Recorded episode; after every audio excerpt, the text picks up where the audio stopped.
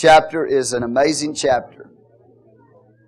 It will settle a lot of questions in your mind as to what it takes to be saved. Acts chapter 8. Praise the Lord. Amen. Let's give a hand clap of praise to the Lord for all of our teachers this morning. They do a great job.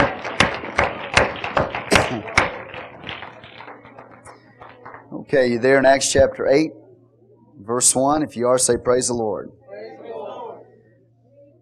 Okay, and Saul was consenting unto his death. This is Stephen's death. And at that time there was a great persecution against the church which was at Jerusalem and they were all scattered abroad throughout the region of Judea and Samaria, except the apostles. And devout men carried Stephen to his burial and made great lamentation over him. As for Saul, he made havoc of the church, entering into every house and hauling men and women, committed them to prison. Therefore, they that were scattered abroad went everywhere preaching the words. Then Philip went down to the city of Samaria and preached Christ unto them. And the people with one accord gave heed unto those things which Philip spake, hearing and seeing the miracles which he did. And then from Samaria he finds a eunuch of Ethiopia out in the desert uh, near Gaza, and he brings him to salvation there. So we're going to cover the eighth chapter today in Jesus' name. Let's pray. Father, we come before you right now. We ask your blessing to be upon the reading of your holy word. We thank you for inspiring us, anointing us. We thank you for your presence in this house. We give you all the glory, honor, and praise in Jesus' name. Amen. You may be seated. now, we saw last Sunday morning, of course, Stephen was stoned to death by the Sanhedrin court, and also many people gathered there and had him stoned. And so that brings us into the eighth chapter. The Bible tells us that Saul, was consenting unto his death, and at that time there was great persecution against the church, which was at Jerusalem, and they were all scattered abroad throughout the region of Judea and Samaria, except the apostles. So, this persecution actually produced something good, and that was the gospel going out to the rest of the world. So go to Acts chapter 1. This was the original commission from the Lord for them to accomplish and that was that they go throughout all the world and preach the gospel. It had been a couple of years since Jesus was ascended up. It's around AD 32, 34, the time frame. And they still had not left Jerusalem and preached the gospel. So persecution is what's going to get them out of Jerusalem and literally push them away from Judaism. It's going to push them away from the temple and get them out preaching the gospel of the Lord Jesus Christ like they were commissioned to do. So Acts 1 and 8, Jesus said this, But you shall receive power after that the Holy Ghost has come upon you, and ye shall be witnesses unto me, both in Jerusalem. So it would start out in Jerusalem, but it was not to stay there. They were to go from Jerusalem, and then the Bible says, and in all Judea and in Samaria, and unto the uttermost part of the earth. But it took the persecution to get them out of Jerusalem. Because had they had what they wanted, they would have just stayed there in Jerusalem and waited for the coming of the Lord. But it was not God's will, of course. He wanted them to missionary the world. So, the persecution that hit the church there, the Bible says, is a great persecution. Even though it was not a good thing as far as the persecution is concerned, it did produce a good thing, and that was the missionary of the world. So, Saul is the one that is consenting unto Stephen's death, and he's the one that is behind the great persecution of the church. As you go through Acts chapter 8, you will see that the word great is used many, many times. And so it was a mega persecution. It was huge, a huge persecution against the church. Um, Stephen has been stoned to death. The gospel is going out, and the church is suffering tremendously. But God is going to use that to accomplish His will and purpose. Amen. Okay, let's talk about Saul. Go to the book of Philippians. Who is this Saul that is behind this great persecution? In Philippians chapter 3, Flip over there, please, and let's look at this.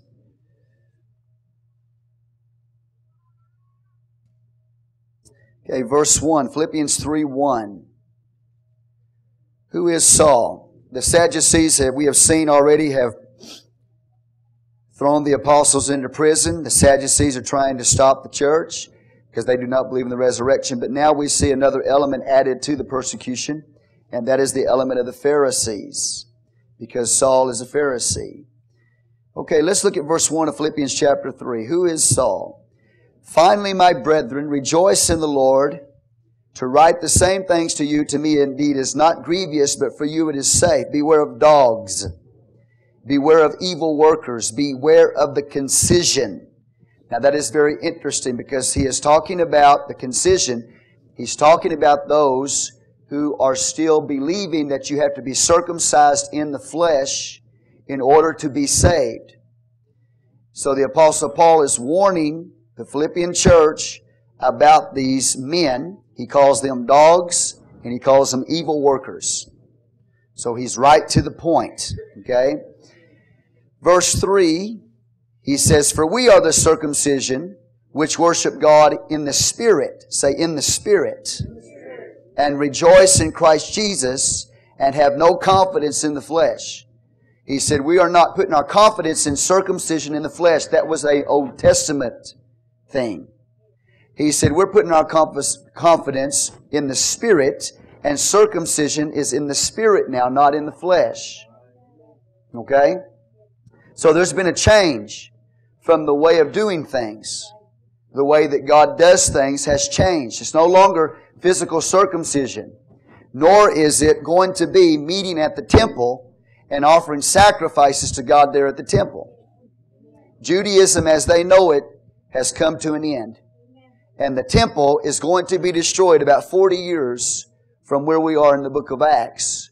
So what's happening is that the, the old temple is actually swallowed up or brought up or transcending into the Spirit now. So there's no need for sacrifices. There's no need for the temple. And the temple is the heart and it's the center of Judaism. Okay? So that's fixing to go completely away. 70 AD, the temple is going to be completely destroyed. But as far as Jesus is concerned, that old way of doing things, the temple, the sacrifices, the Old Testament circumcision, it's over. Okay? But you still have Israel, according to the flesh, still trying to operate under that old Mosaic economy without believing that Jesus has come. You with me so far? So the apostle Paul is dealing with this concision, or these people that are still trying to operate under the old Mosaic ritualistic system. And he's telling them, we are the circumcision which worship God in the Spirit and rejoice in Christ Jesus and have no confidence in the flesh. Though I might also have confidence in the flesh, now watch this. If any other man thinketh that he hath whereof he might trust in the flesh, I more. So Saul or Paul is making this statement. He said, if you want to put confidence in your flesh, he says, I can put confidence in the flesh more than you all. Why is that? Because he says in verse 5, he said, I was circumcised the eighth day. Okay? Now isn't that interesting? That he's calling the concision or those that are going around still preaching physical circumcision as necessary for salvation, he says, I'm circumcised. I have the mark of that old covenant in my flesh. I have that mark. But he calls those that are going around preaching that the concision. Okay? He's telling them, the Philippian church, that these are dogs. These are evil workers that are going out. So there was a time when Paul was operating under the old Mosaic way of doing things. Alright? He had the mark in his flesh, the physical circumcision himself. But we're in New Testament days now. We're in the New Covenant now. So watch this. He said, I was circumcised on the eighth day. He's got the mark of the old covenant. He's of the stock of Israel. Say Israel. He's of the tribe of Benjamin. So he's a true Israelite in the flesh. He's of the tribe of Benjamin. This is where the first king came from, Saul. So he's of the tribe of Benjamin. And he's a Hebrew of the Hebrews. Say Hebrew, of the Hebrews. In nature.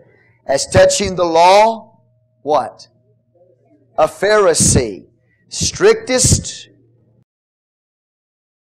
group of people that there were in Israel in that day was the Pharisee. They were known as the separatists. Okay? They sought to obey the Old Testament law, but they added traditions called the oral law to it. Now what I want you to see is this, okay? He says that he is a circumcised on the eighth day. He's of the stock of Israel, of the tribe of Benjamin, a Hebrew of the Hebrews, is touching the law, a Pharisee. Concerning zeal, persecuting the church, touching the righteousness which is in the law, what? Blameless. So he's not talking about just traditions being laid aside. I want you to catch that. See, there's a lot of people who have this idea that only the traditions is what was laid aside. But what the Apostle Paul is showing you by what he's saying is that way of doing things, that Old Testament economy, that Mosaic economy of physical circumcision, observing the Old Testament law ritual is completely gone. He's not talking about just that he got out of traditions of men. He's showing you that he's no longer operating under that old, old Mosaic economy. The temple has been swallowed up into the dimension of the Spirit. It's transcended now. You're in a new covenant. You're not operating in the old covenant ways. The temple is going to be gone. Okay, y'all with me so far? So as a religious Pharisee, a man who was very concerned about keeping the law. Now we still keep the moral law of God. That's still binding. But the ritual, the circumcision, the sacrifices, going up to the temple, that's all gone. All those types and shadows are fulfilled in Jesus Christ. Okay? And so that's what he's trying to teach them here. So he's not just saying, I've laid aside the tradition. He's telling them that the law is fulfilled. That he's in the circumcision now that's the circumcision of the Spirit. It's a spiritual thing now. It's an internal thing instead of an external thing. It's an internal thing by the Spirit of God in them. You see what I'm saying? Okay, so he is a Pharisee of the Pharisees. Now when the persecution breaks out upon the church, it's not just the Sadducees. The Sadducees' faith or belief system is falling apart. You understand what I'm telling you? They didn't believe in the resurrection of the dead. They didn't believe in angels. Okay? They didn't believe in the Spirit that thing's falling completely apart. They've tried to stop the church because they're preaching the resurrection of the living Lord Jesus. And they've tried to stop the church by putting them in prison, the apostles, persecuting them, but that couldn't stop the church. So the Sadducees' religion's fallen apart. Okay, what they believe, their belief system is falling apart. That's why they were persecuting the church. Now all of a sudden we've got a new element in the persecution. And that is the Pharisees. Okay? And we saw that with Stephen because Stephen was telling them that God doesn't live in a box. You can't put God in a physical temple. Okay? And you can't limit God to a temple or to a particular land. He's the Most High God, and He wants to save all the world. So His example and His preaching and His death is going to propel the church into world evangelism. And when they go out, they're not going to need a sacrifice. They're not going to be needing the temple anymore. So they don't have to worry about that. They can go out there in that world and they can evangelize the world and they can reach the Gentiles and bring the Gentiles into the kingdom of God as well as the Jews. And that was God's original plan, Jesus' original plan, but they were staying in Jerusalem. They were still connected to that temple in, in a small way until Stephen steps on the scene and they have to kill him. Okay? Because basically what he's saying is the heart of Judaism is finished.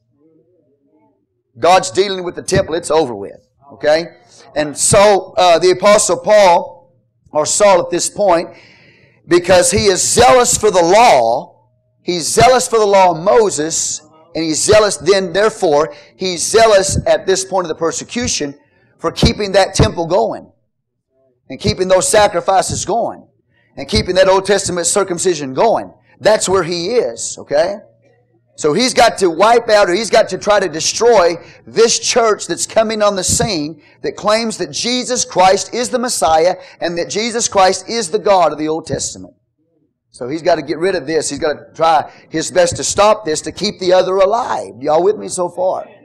So what I want to emphasize to you today is this, is that he's not just saying, I laid aside that oral law.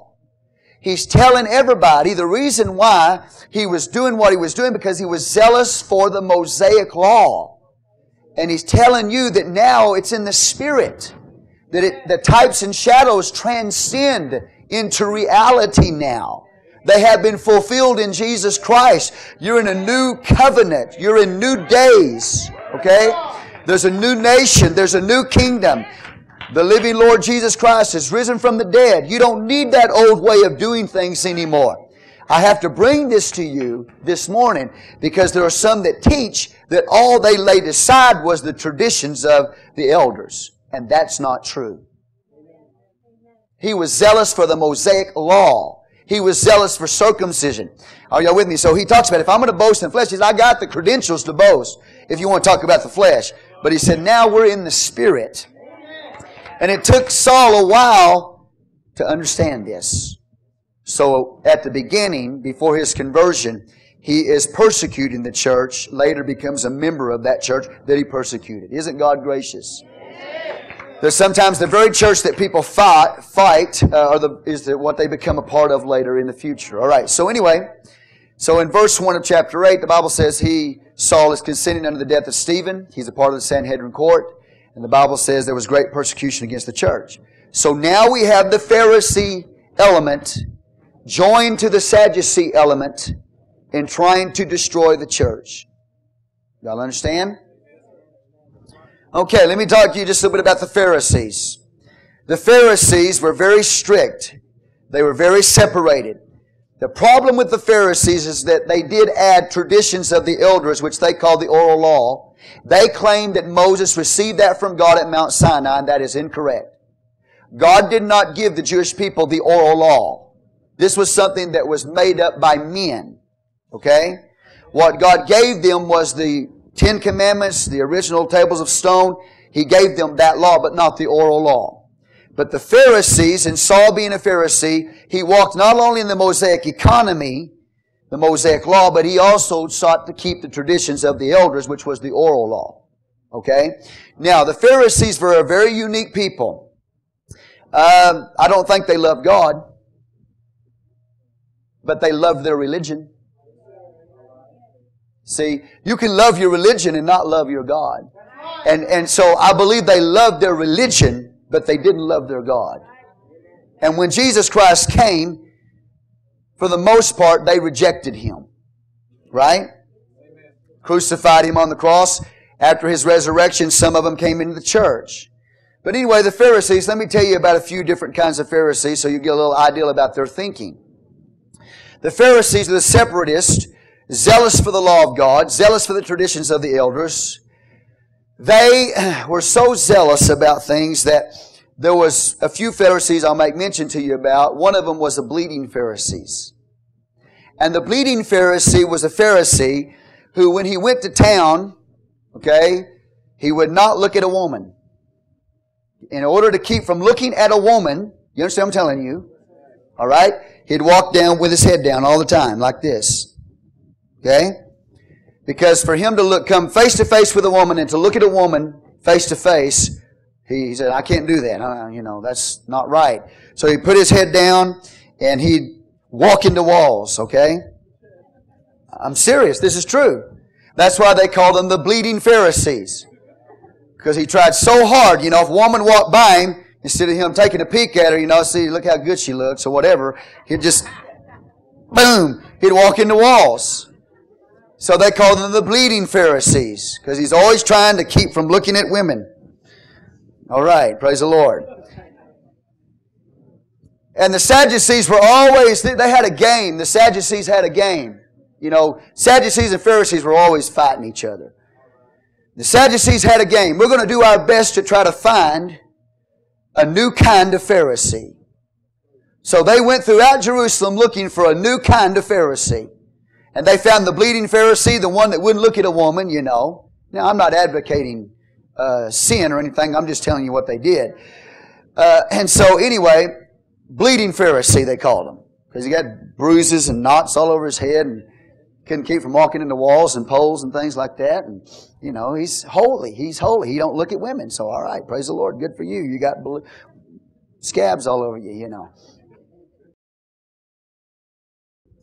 So and then there's another Pharisee. It's called the shuffler.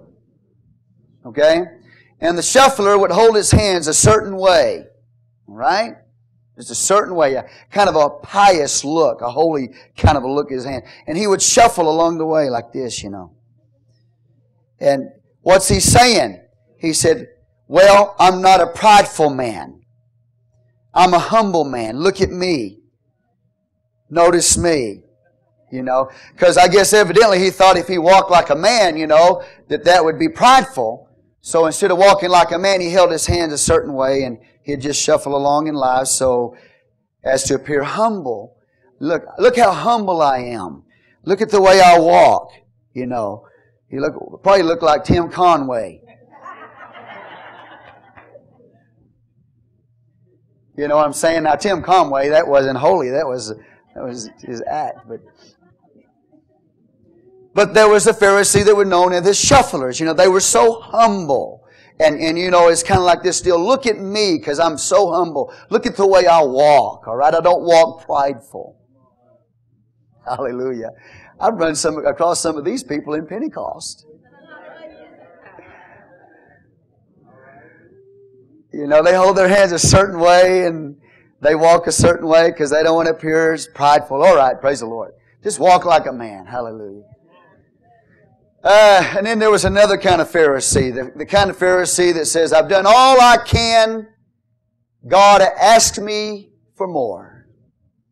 What he's basically saying is, God, I've done everything I can, and if you were to come to me and ask me for anything else, God, there's nothing you can ask me for. Because I've done everything I can. Stand.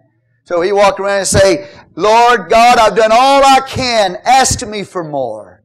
Like, just ask me if there's anything that I haven't done yet. That was the Pharisee. I've done all I can. I don't have anything else I can do for God. I've met all the requirements, Lord, and I'm asking you to ask me for more. That's the kind of attitude they had. All right, and that wasn't all of them. There's about seven to ten different kinds of Pharisees, and I'm not going to cover all of them today. I don't have time to cover them. But that's so the Sadducees are going out looking for Pharisees to try to find the new Pharisee. That was a game they played.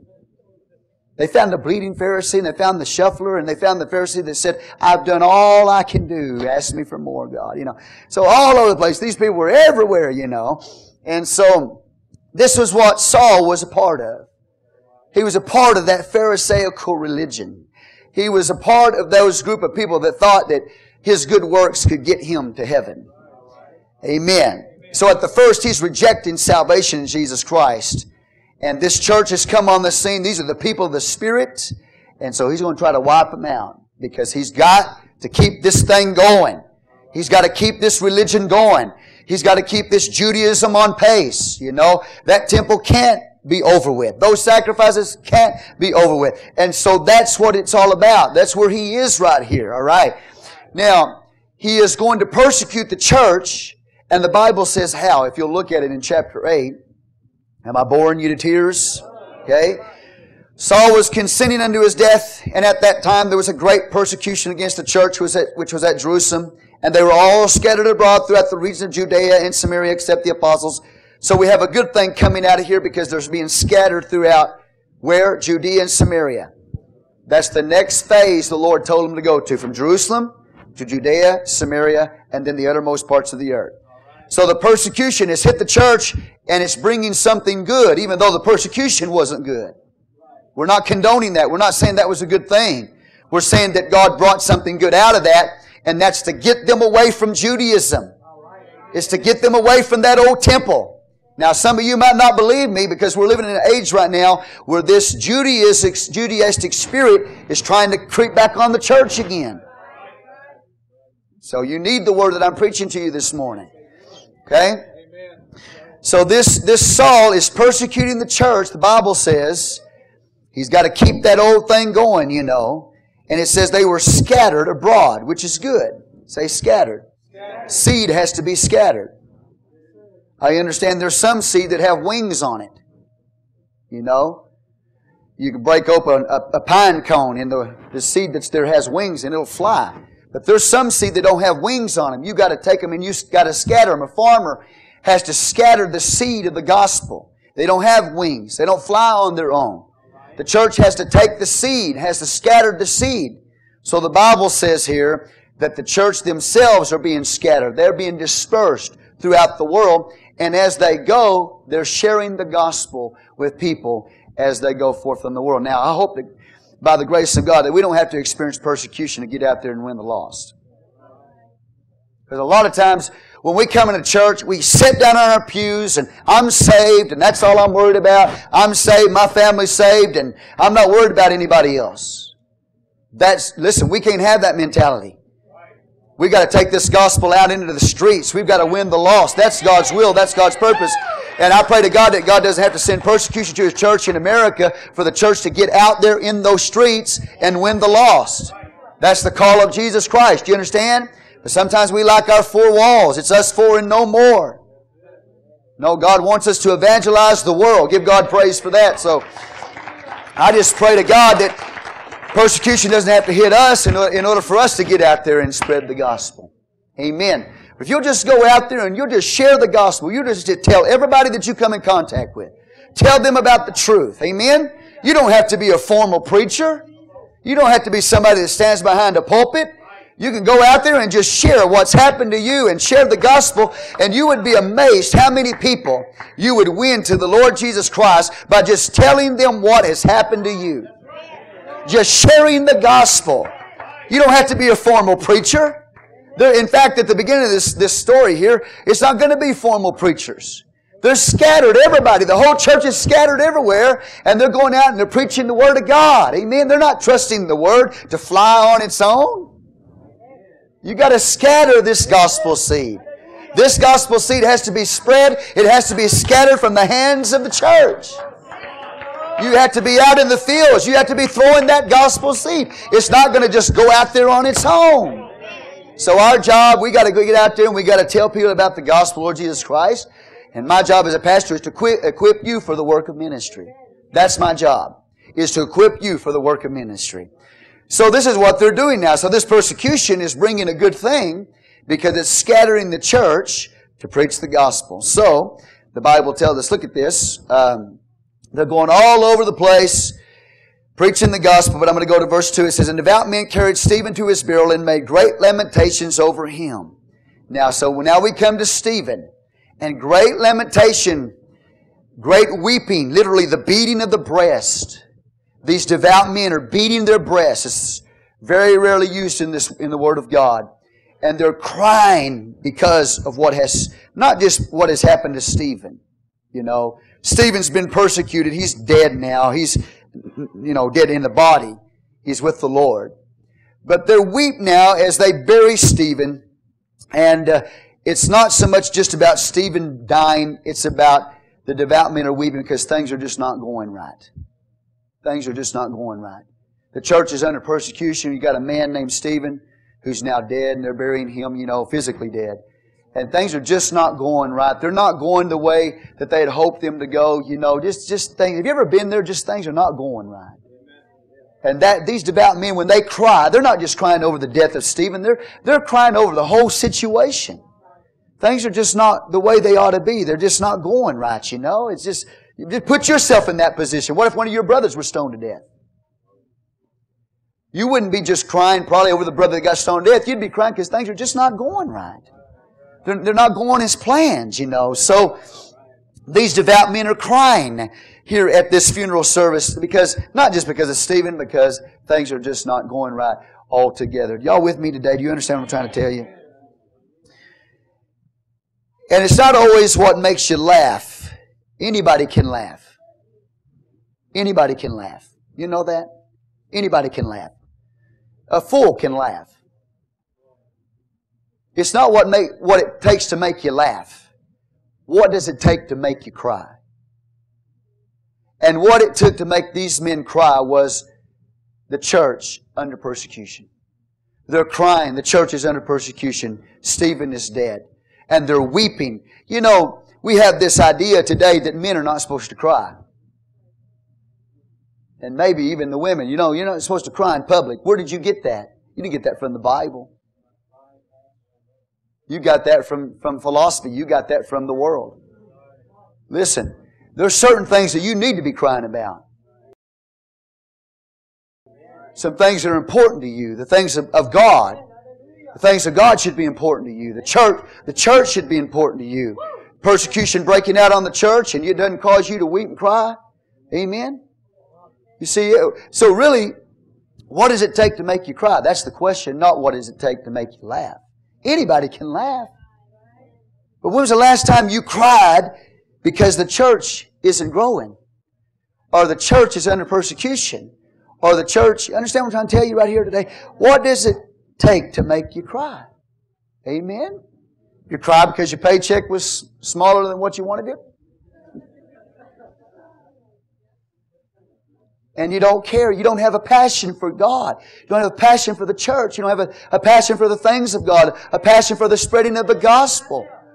When's the last time you poured out your heart, your, your tears running down your face for a, a lost uh, family member or somebody in the world that's lost that you know? When, when's the last time you got on your knees and just cried for them? You'd be amazed how many people would come into the church if you'd cry over them if you'd weep over their lost condition, if you'd cry over the fact they're dying and they're on their way to hell without Jesus Christ, if you get down on your face and cry and let the tears flow out, you'd be surprised that the seed that you planted or somebody else has planted, when that tears flow down your face, those tears water that seed as well as somebody else following you up. When's the last time you really cried? You had a passion for the Word of God, a passion for the church, a passion for lost souls. When was the last time you cried over that? You know, you can cry over a lot of things. Cry because your check wasn't as big as you wanted to cry because you lost your job or cry because you didn't get promoted. But when was the last time you cried for the things of God? Is that important to you? When's the last time you cried over the church here, Bible Center Fellowship?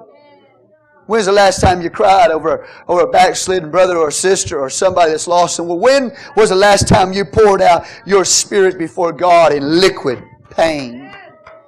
Liquid pain. God save the lost. Lord, when's the last time you cried over your condition? Instead of walking around and thinking, I got it all together. I, you kind of like that old Pharisee, you know, I've done all I can do. Ask me for more, God. No. When's the last time you cried over your condition? God, I know I'm not where I should be. Lord, forgive me. Forgive me, God. I haven't done what I'm supposed to do. And there's something gripped your heart, your spirit, and tears running down your face because of your condition. The condition of the church, the condition of the world. When's the last time we cried? Had a passion for that. We cry for a lot of things. See, I want to tell you the question is not what makes you laugh. The question is what does it take to make you cry? I want to cry over the things of God. I want to have a passion for the things of God. I want to weep for the lost. I want to weep for you. I want to weep for my condition. When it's not, listen, I'm not where I need to be today. I'm telling you, I'm not where I need to be today. I weep over my condition. It breaks my heart. It breaks my heart. I walk around all a lot of times and, and I try not to, but I walk a lot of around a lot of times with grief. And my heart's filled with pain, filled with grief. Amen. Hopefully it's for the right reasons. Hopefully what's grieving me is my condition or the church's condition or the world's condition. Hopefully that's what's grieving me. It's not because my paycheck is not as big as it used to be or whatever. It's just that a, the condition of things are not what it should be. Things are just not what it should be. And that's where these men were here when they wept. They wept because things are just not what they should be. You understand what I'm telling you? So I'm not, I'm not asking you to lift your hand, but was the last time you cried for the things of God? When's the last time you had that kind of passion and love? You got in a prayer room and God put something, somebody in your spirit, in your mind. You knew it was God. They put, God put their face in your spirit. And you started praying for them. You prayed for them until tears are running down your face. It's not what it takes to make you laugh. It's what does it take to make you cry. What does it take to make you grieve today? See, there's some grieving that's a good thing. It's a good thing. We grieve for the right things. And so, these men, these devout men gathering Stephen, this awesome, awesome man of God, dying, you know, persecution breaking out in the church, and just things are not the way they ought to be. And so they're weeping, lamenting, great lamentation. They're not crying silently with their sunglasses on their face where nobody can see the tears running down their, their eyes. No, nobody can see the redness of the eye. You know, that's America. America puts sunglasses on at a funeral service. So nobody can look and see the redness of your eyes. No, that culture there, that culture is lifting up their emotions before God, literally beating their breast. I mean, they're crying as loud as they possibly can. That's the situation here. Maybe if we got that in us, got that in our church, got that in our spirit, we would start seeing things happen. Amen. How many of y'all believe that today? Do you care this morning? Do you care this morning? The Church of America is in such a sad condition. We come to the house of God, some of us, and not all of us, but some of us, we're just, you know, we made it and, and it's like, God, you owe us something because we came to church. You know, I, we, maybe we come to church and we feel like God needs to just slap us on the back because we made it to church today. What are you talking about? When you came to church today, was it in your heart? Did you love it? Are you full of passion for it? Is, is this your life? And I know most of you it is. It's your life. The, the living for God, it's your life. You got a passion. It's in you emotionally. It's not just in your mind, it's in your heart. Not just in your mind, it's in your heart. About 18 inches, all that separates you and I from heaven and hell. 18 inches. We can have it in our minds this morning, not have it in our hearts. 18 inches between heaven and hell. And I'm going to show that to you as we go through the Word of the Lord today. I'm going to show you that there are men that are even baptized in Jesus' name.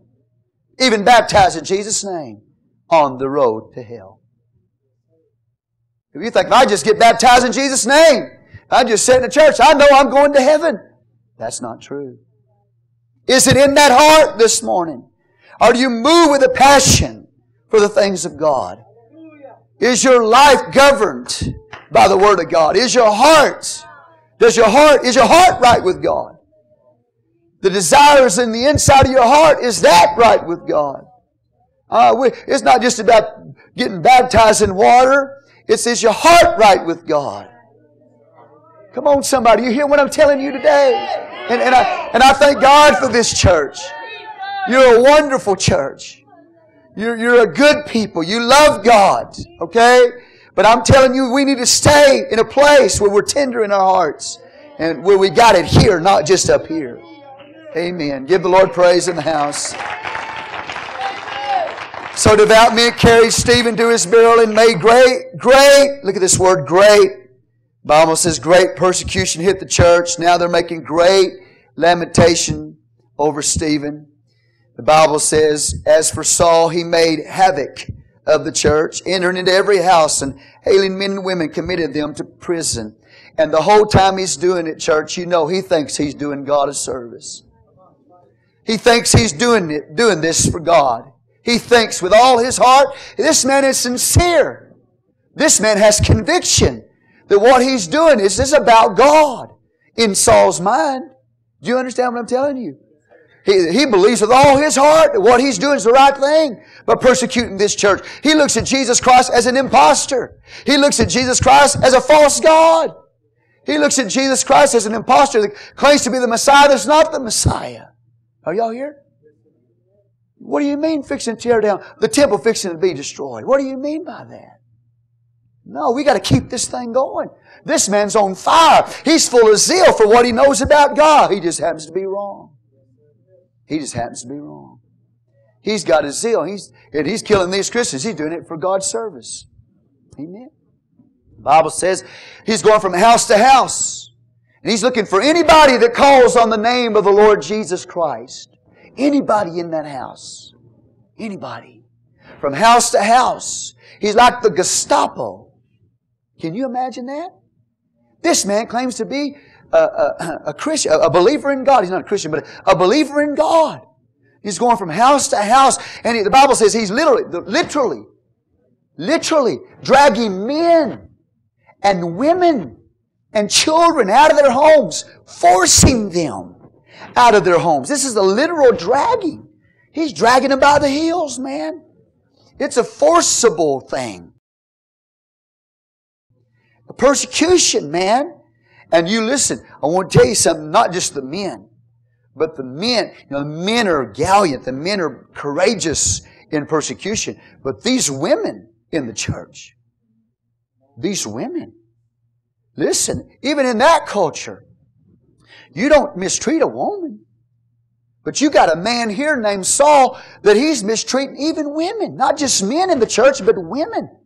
And these women, they're so faithful to God and so on fire for God and so committed and loyal to God that Saul's dragging them out by the heels. You don't hear any complaint from these women. These women love God.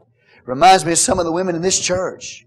Some of the women in this church, they, they're amazing. The way they love God, the way they're committed to the Lord, the way, you know, and I believe that if persecution were to break out in the church, that some of you women would go to your death for Jesus Christ. Because you're committed for, to the Lord. And you wouldn't complain about it. You'd be valiant. Even women. and children, the Bible says, he's going from house to house. And the Bible says he's hailing them in off, men and women and children. I mean, this man is mad. Mad. I'm talking about, in a sense, like a wild animal. If you look at the Bible says Saul made havoc of the church. The word havoc there means he's like a wild animal. In the book of Psalms, the Bible talks about a boar. You know what a boar is, don't you? It's like a hog. A boar in a vineyard. A boar in a vineyard or a wild hog in a vineyard going up and tearing that vineyard to pieces. And that's the picture of the word havoc here.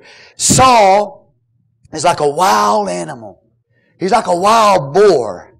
You know, he's like a just in the vineyards and he's just shredding it and he's tearing it apart. And you might liken it to this. He's like a bloodthirsty tiger, a bloodthirsty lion. He's tasted the blood of Stephen. Not literally, you know what I'm saying, but he's tasted blood. He saw Stephen die. And he, and I'm talking about Saul here, the one who will become Paul. This man, he's going from house to house and He's like a bloodthirsty animal. You know, he's tasted blood and now he can't get enough of blood. He can't get enough of these Christians. And it wasn't just Stephen that died. The Bible says in Acts 26, if you go there in verse 9, the Apostle Paul giving his testimony.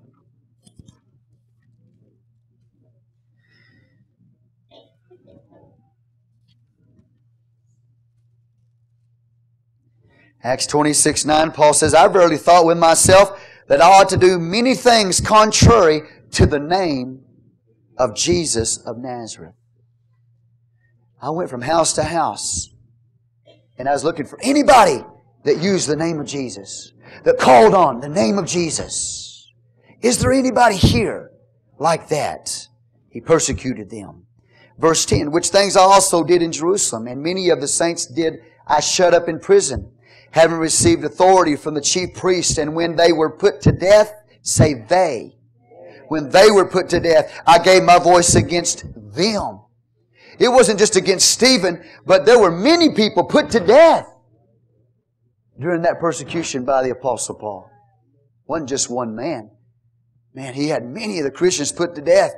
The Bible said, in verse 11, I punished them often in every synagogue and compelled them to blaspheme. He's pushing them to blaspheme the name of the Lord. And being exceedingly mad against them, I persecuted them even unto strange cities. I followed them out into the dispersion. I didn't just stay in Jerusalem. He said, I chased them down to the uttermost part of the world to try to bring them back and put them in prison and put them to death, persecute them, and compel them to blaspheme the name of Jesus. He was driven with a passion to go all over the world and bring these Christians back to Jerusalem and persecute them. Well, he gets converted, he's going to have a passion to spread the gospel with the same passion he had to persecute the church. The Apostle Paul traveled over 12,000 miles land and sea, most of that on foot, to spread that gospel. He had a passion for it. So here he's got a zeal, but it's the wrong direction. He said in verse 12 of 26, he said, Whereupon as I went to Damascus with authority and commissioned them from the chief priests. So he goes on even into, into Syria, and we'll get to that later on. But look at the passion of this man. The zeal he had for the Mosaic law. Persecuting the church, zealous to kill them. Amen. Dragging them out of their houses, men and women and children. This is Saul who would become Paul. This is Saul. Amen. In the Bible. So the Bible tells us that we go on. He said he made havoc of the church, entering into every house and hailing men and women, committed them to prison. Anybody here in this house calling on the name of Jesus Christ? Remember, he came, claims to be a believer in God. But is there anybody in this house that calls upon the name of the Lord Jesus? There's a big difference. See. Anybody here that believe that Jesus is the Lord? Anybody in this house believe that Jesus is the Messiah? If you do, Persecution. That is Saul. A wild, thirsty animal. A madman, insane. Going from house, just get the picture, going that house and just like the Gestapo, dragging people out of their houses, taking them off to prison, forcibly, and then having many of them put to death. Well, maybe that doesn't touch our heart this morning because we haven't experienced that.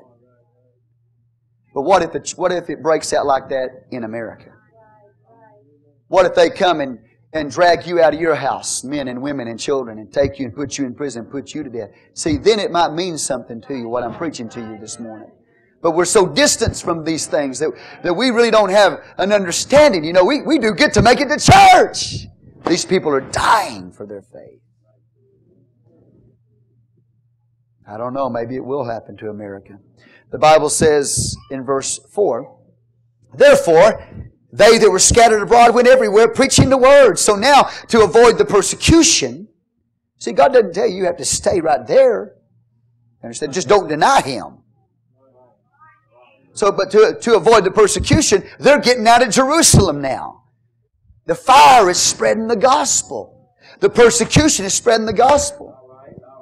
You think about your brothers and sisters in foreign countries and they're persecuted for the faith, you know, it spreads the gospel. I'm not saying it's a good thing for them to be persecuted. We need to weep and cry over the fact that they die, that they're being persecuted. We need to have that kind of spirit and that kind of attitude. But I'm telling you that God takes that and uses it to spread the gospel. The blood of Stephen is the seed that's going to spread the gospel to the world. You see, Stephen's dead, but now the church is going to grow. You understand? It's always been that way. You can look at church history. When the true church of Jesus Christ is persecuted, the church grows. It doesn't get smaller, it gets bigger. When persecution hit the church, these people didn't turn their back on Jesus Christ. These people stayed faithful to the Lord Jesus Christ, even if it meant their death. Now listen, I'm just asking you questions today. What about you and I? What if persecution were to hit your house? Would you stay faithful to the Lord or would you turn your back on God and say, oh, it's too hard. It's too hard. I don't want to suffer like this. I don't want to go through this time of difficulty. And so, turn the back? No. These people didn't turn their back on God. It didn't matter what was hitting them. They stayed faithful to the Lord. Men, women, and children. The good news is, though, that Jesus Christ, now I know this is common sense, but what you need to realize is that when they were going through the persecution, nor did they turn, the, they didn't turn their back on Him, but nor did God turn their, His back on them. And if you're going through persecution, you might think, where are you, God? Why are you allowing this to happen to me? Lord, have you turned your back on the church? No. So I'm telling you, they didn't turn their back on God, Jesus, and nor did Jesus Christ turn his back on them. He used it to spread the gospel. And the Bible says as they were scattered out there like a, a farmer would scatter seed, the Bible says they went and preached the word. Say amen. They preached the word. They gospelized the word. They weren't formal preachers. Hallelujah. They went out in the streets, the highways, and the byways, everywhere they went as they were scattered abroad. They went everywhere preaching the word. It wasn't the apostles doing this right now. They were, but I'm saying in this passage, it's the church as a whole. Not formal preachers like Peter or Paul, but yet out there in the streets, sharing, gospelizing the word, evangelizing, evangelizing, preaching the gospel to the lost. Not a formal preacher just going out there and sharing with other people what God has done with them. Sharing it with them how that they can be a part of the church, just simply sharing. Not formal preachers, but simply going out there sharing, evangelizing, spreading. One, one preacher put it this way, they were gossiping the gospel. And most people, when they gossip, they don't gossip the gospel, they gossip something else. But these people right here, they were gossiping the gospel. They just got together instead of talking about politics, they talked about the gospel. Instead of talking about Barack Obama, they talked about the gospel. Instead of talking about the economy, they talked about the gospel. You understand I'm telling you? They gossiped the gospel. They just, that was what they were about. That's who they were. So everywhere they went, that's what they talked about. Jesus Christ. How you can get in the church. How you can be saved. That was their whole life. And as a result of that, people from all over the world. And that's what Stephen died for. Is to get them out of Jerusalem. Even though he didn't know that, that's the way God was going to use it to get those people out of those four doors of that church and get them out there in the streets talking about Jesus Christ, just gossiping the gospel, telling people all over the place about the goodness of God and Jesus has come and you can be saved. And everywhere they went, people started coming in the church by the hands of people, people who were not formal preachers, just people, just ordinary church people, gossiping the gospel. Hallelujah. If we start gossiping about everything else and start gossip, you gossiping the gospel. Instead of getting on the phone, hey, what do you think about? I don't care what you think. Let's talk about Jesus. All right, so you get the point right now. Just get out there, just share. Hallelujah. Well, I'm not a former preacher. You don't have to be. God wants to scatter you take you in his hand and just scatter you, sow you into the world. Wherever you are, whatever you, whatever your occupation is, wherever you work. God has sold, I don't know if you realize this, but God has sold you in that workplace. God put you in that workplace not just so you could make a living for your family. God put you in that workplace. He sold you into that workplace to talk to those people that are around you about Jesus Christ. When was the last time you ever even mentioned his name to anybody there? That's why he put you there in that workplace. For you to share the gospel. Not, not just so young you get a paycheck. He puts you there because you are a person who's carrying the gospel. He wants to scatter you you got that job at AT&T not just to make a paycheck, but so you can win some people there at AT&T. There's somebody there where you work that's waiting for the gospel to come to them, and it won't come to them if you don't give it to them. And so they just went everywhere. Instead of staying in Jerusalem, they got out of Jerusalem. They had been pushed away from Judaism, pushed away from that temple, and now they're going out in the world and they're preaching the Word of God. They're scattered everywhere. Well, I got my job just so I can make a living for my, my family. No, you got that job because God sold you there. God put you there. God put you in that school. Not, you know, not just so you could be cool and win a bunch of friends. God put you in that school so you could gossip the gospel to them. The spirit of evangelism. The spirit of gospelizing of the word has hit this church now.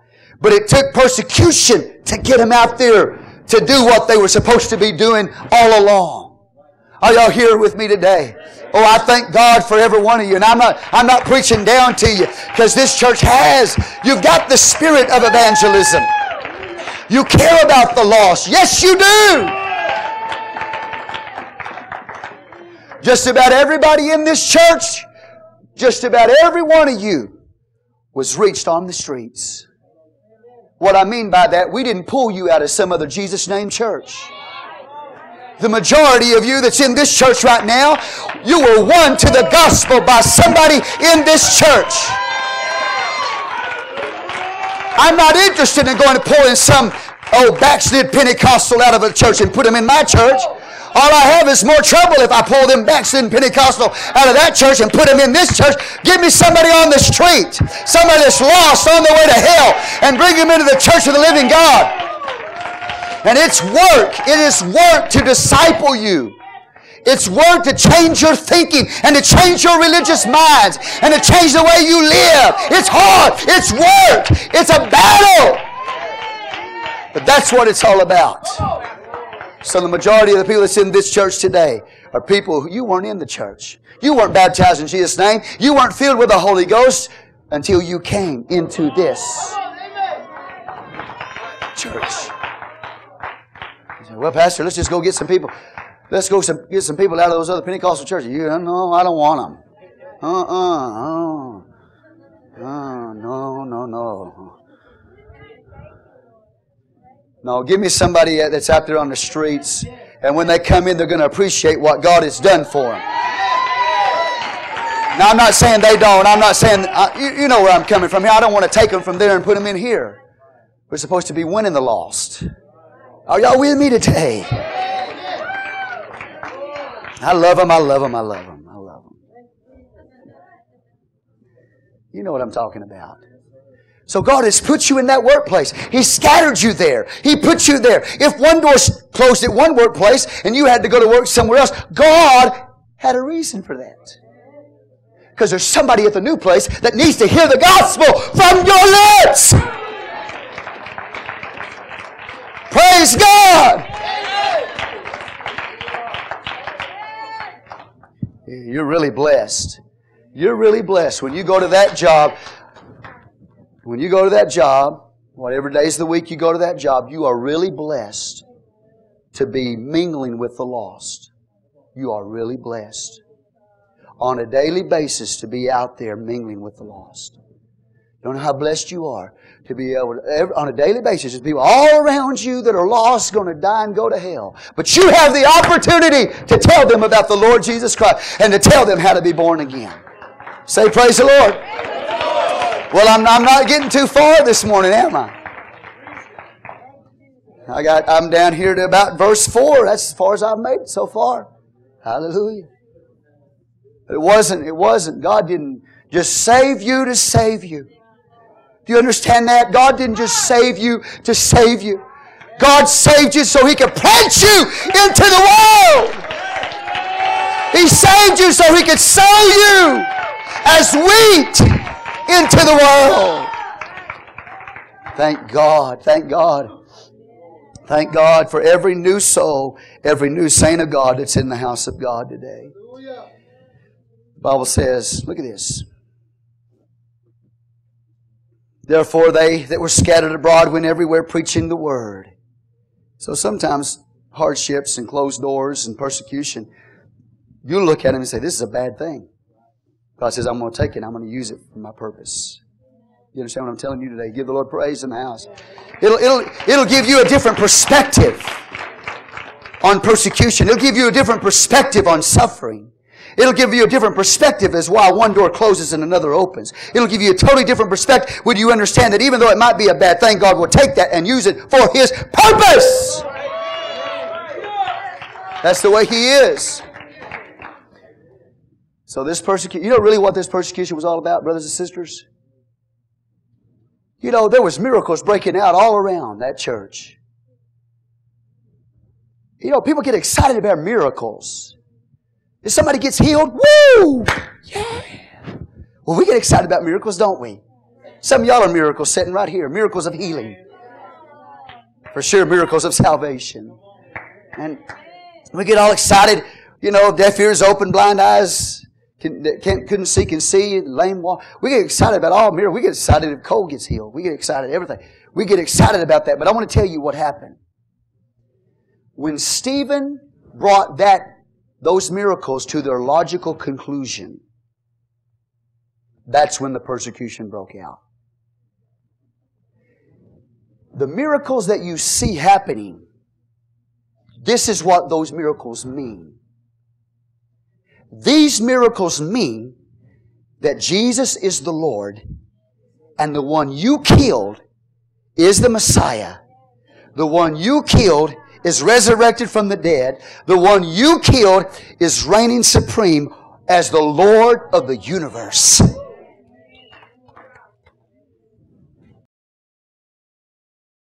When Stephen stood up and he brought those miracles to a logical conclusion. He told them what they meant. That's when the persecution broke out. You say, we get excited about a miracle. Wow, what a powerful miracle. God just worked a miracle. But then we go over there and stand over your shoulder and we say, let me tell you what that miracle means now. That miracle means that Jesus is the Lord of heaven and earth. That means He's the Lord of the universe. That means that we, oh, you're with me? That means that we need to live completely, totally dedicated to Him. That miracle. That miracle. It doesn't start with it itself. It's pointing back to Jesus Christ. It's telling you who He is. And so when Stephen brought it all to its logical conclusion, he said, guess what? What this means. There won't be a need for the temple. You catch what I'm telling you? That old way of doing things, it's over now. That's the logical conclusion. That's what that miracle means. That Sadducee belief system's falling apart. The temple is fixing to be destroyed 40 years from now. All of that's fixing to come to an end. When he brought it to its logical conclusion, when he explained to them what it meant, that's when the persecution hit the church. So we get excited when we see miracles, but what does the miracle mean to us? What is it saying to us? That's what brought the persecution. Amen. Amen. Praise the Lord, church. And from there we have Philip, Philip, who was one of the deacons. He was one of the seven, remember? They, they appointed to try to settle the squabble between the, the Grecian, Grecian uh, widows and the Hebrew widows, the Greek speaking widows and the Hebrew speaking widows. They, appointed these seven men called deacons. We call them deacons because the, the words behind the message. Philip was one of them, along with Stephen. And, and Philip doesn't just stay a deacon. Philip becomes an evangelist. Okay? He doesn't just stay a table waiter that we saw in the sixth chapter. He becomes an evangelist. In fact, later on, Acts 20, 21, I think it's 21, you will find that his daughters are following in his footsteps. They are prophetesses. He was an evangelist. And so Philip, the Bible tells us, who originally, this is not Philip of the 12 disciples. This is Philip of the seven that were chosen, along with Stephen being one of them. This man, this deacon, not one of the 12 apostles, it says he went down to the city of Samaria, say Samaria, and preached Christ unto them. Now look at this. If in your mind you can do this, Galilee's at the top in the north of Israel. Samaria is in the middle. And Judea is in the south. Okay? So Samaria is in the middle. Now the Bible says Jerusalem, he's going to go from Jerusalem, he's going to go to Samaria. Samaria, amen, the capital city of old Israel, right? He's going to go to Samaria, and uh, there in Samaria are located the Samaritans, the Samaritans. Now the Bible tells us he went down to the city of Samaria and preached Christ unto them. Say Christ. He didn't preach about the economy. He didn't preach about politics. He didn't talk about George Bush or Barack Obama. He, he preached Christ unto them. He preached Christ unto them. He didn't preach a denominational system. Did you hear what I said? He didn't preach his denomination. He preached Christ unto them. Denominationalism is nothing more than the workings of men. He preached Christ unto them. He didn't try to convert them to become a Baptist or a, you know what I'm saying, or a Church of Christ or a, or even a Pentecostal, denominationally speaking. He preached Christ unto them. Say amen. We're at in Samaria. Samaria? Whew. You need somebody like Philip to go down there. You need a, a Hellenistic Jew, a Greek speaking Jew to go speak in Samaria.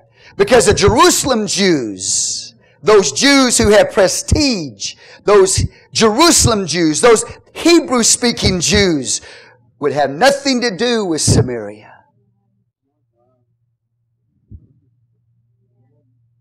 Samaria. They wouldn't even walk through Samaria. They didn't want to have anything to do with those Samaritans. They would walk about 70 miles out of the way. You know what I'm saying? To go around Samaria. Bible said, Jesus said one day, I must, we must, I must needs go through Samaria. The Jews have no dealing with the Samaritans. They are bitter enemies. They hate each other. Who are these Samaritans? These Samaritans, remember way back in the Assyrian captivity, and that's where we are in the Old Testament the, on Wednesday nights. The Assyrian captivity, the Assyrians would take Israel out of the land, take them captive into Assyria, and then they would repopulate the land of Israel with other peoples of the world that were captured. So there would be a little bit of Israelites left in the land, and the Assyrians would take the majority out, leave a little part of it in the land, and they would repopulate the land with peoples from all over the world that were captured. And that's where the Samaritans came from. They were the people that the Assyrians repopulated the land with.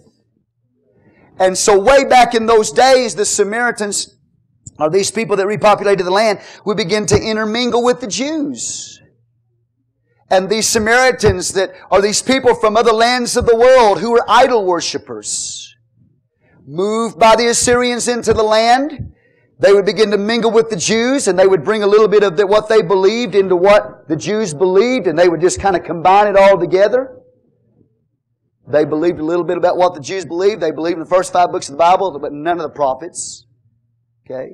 So they pick and choose, they pick and chose, the Samaritans did, they pick and chose what they wanted of the Jewish faith and incorporated into their idolatrous system of worship. Are y'all with me? That's where they came from. They were a mixture religiously. And not only that, but some of those that repopulated the land of Israel, of different parts of the world, they would marry up maybe with some of the Jewish people. So there was a mingling and a mixture of religions and families. And this is where the Samaritans came from. And remember back in the days of Nehemiah when Nehemiah went back and they were going to rebuild uh, the walls of Jerusalem. In the days of Ezra, they were going to build the, the, the temple, rebuild the temple. And the Samaritans in the land wanted to help rebuild.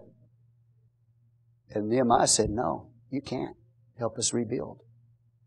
And there was a bitter, bitter anger and a bitter rivalry uh, between the, the Samaritans and the Jews over that. And it just got worse and worse and worse so that a Jew, he wouldn't even want to walk through the land of Samaria. It was so, such a bitter rivalry. And 400 BC, the Samaritans built their own rival temple up in Mount Gerizim a rival temple to the temple of the Lord in Jerusalem, 400 years BC. So look in John 4, that's why the question, you know, do we worship God in this mountain or in Jerusalem? Where are we supposed to worship God? The Samaritan woman said. Because there was a rival temple in that day to the temple in Jerusalem. Watch this. So God in His infinite wisdom, He sends a man by the name of Philip, who's a, not a Jerusalem Jew, but a Hellenistic Jew, a Greek speaking Jew. Y'all with me right now? Okay? So the prejudice is not as great. And he walks into Samaritan, these mongrel people, if you will, these people full of mixture of religion and uh, ancestry, who have a little bit of you know, the Pentateuch, first five books of the Bible in their faith, and they got their rival temple going on over here. He walks into Samaria with the gospel. Keeping in mind that these two religious systems of Judaism and Samaritanism, Judaism could never conquer the Samaritans, and the Samaritans could never conquer Judaism.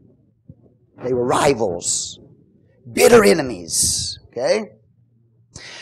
And here comes this Holy Ghost filled man named Philip, who's a deacon, who's full of power.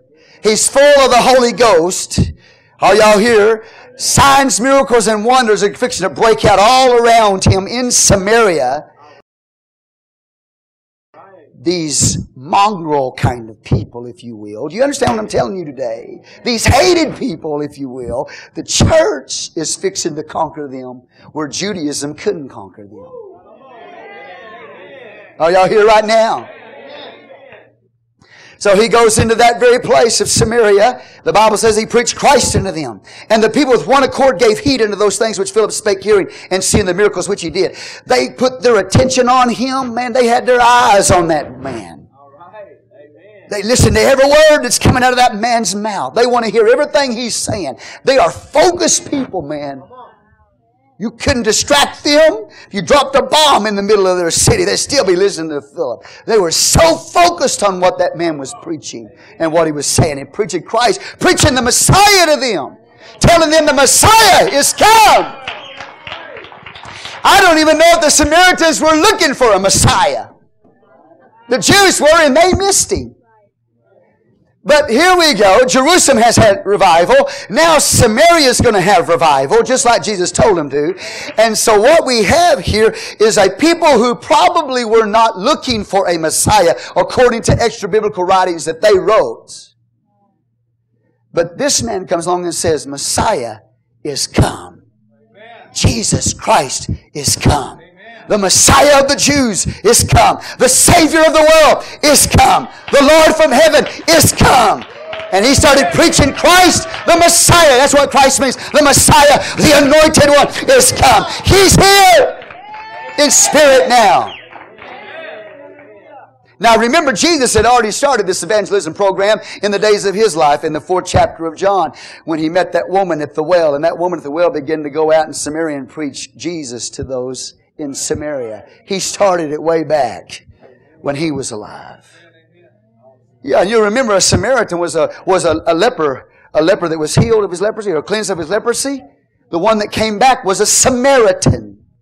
A Samaritan. Jesus cleansed him of his leprosy when he was alive. A Samaritan. It was a Samaritan woman that preached Christ to Samaria the first time.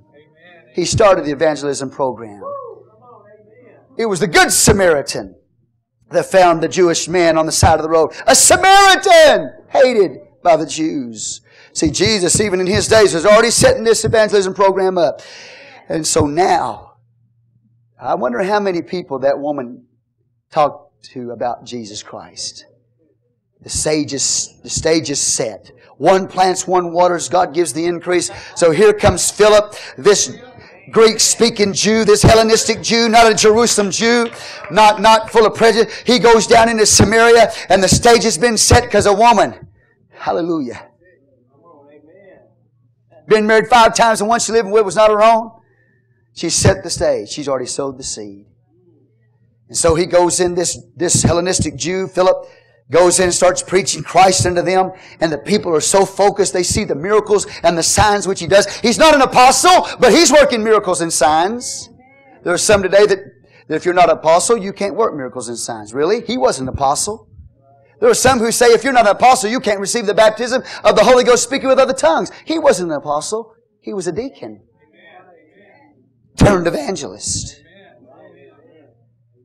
And he goes down he starts preaching Christ and miracles breaking out all around.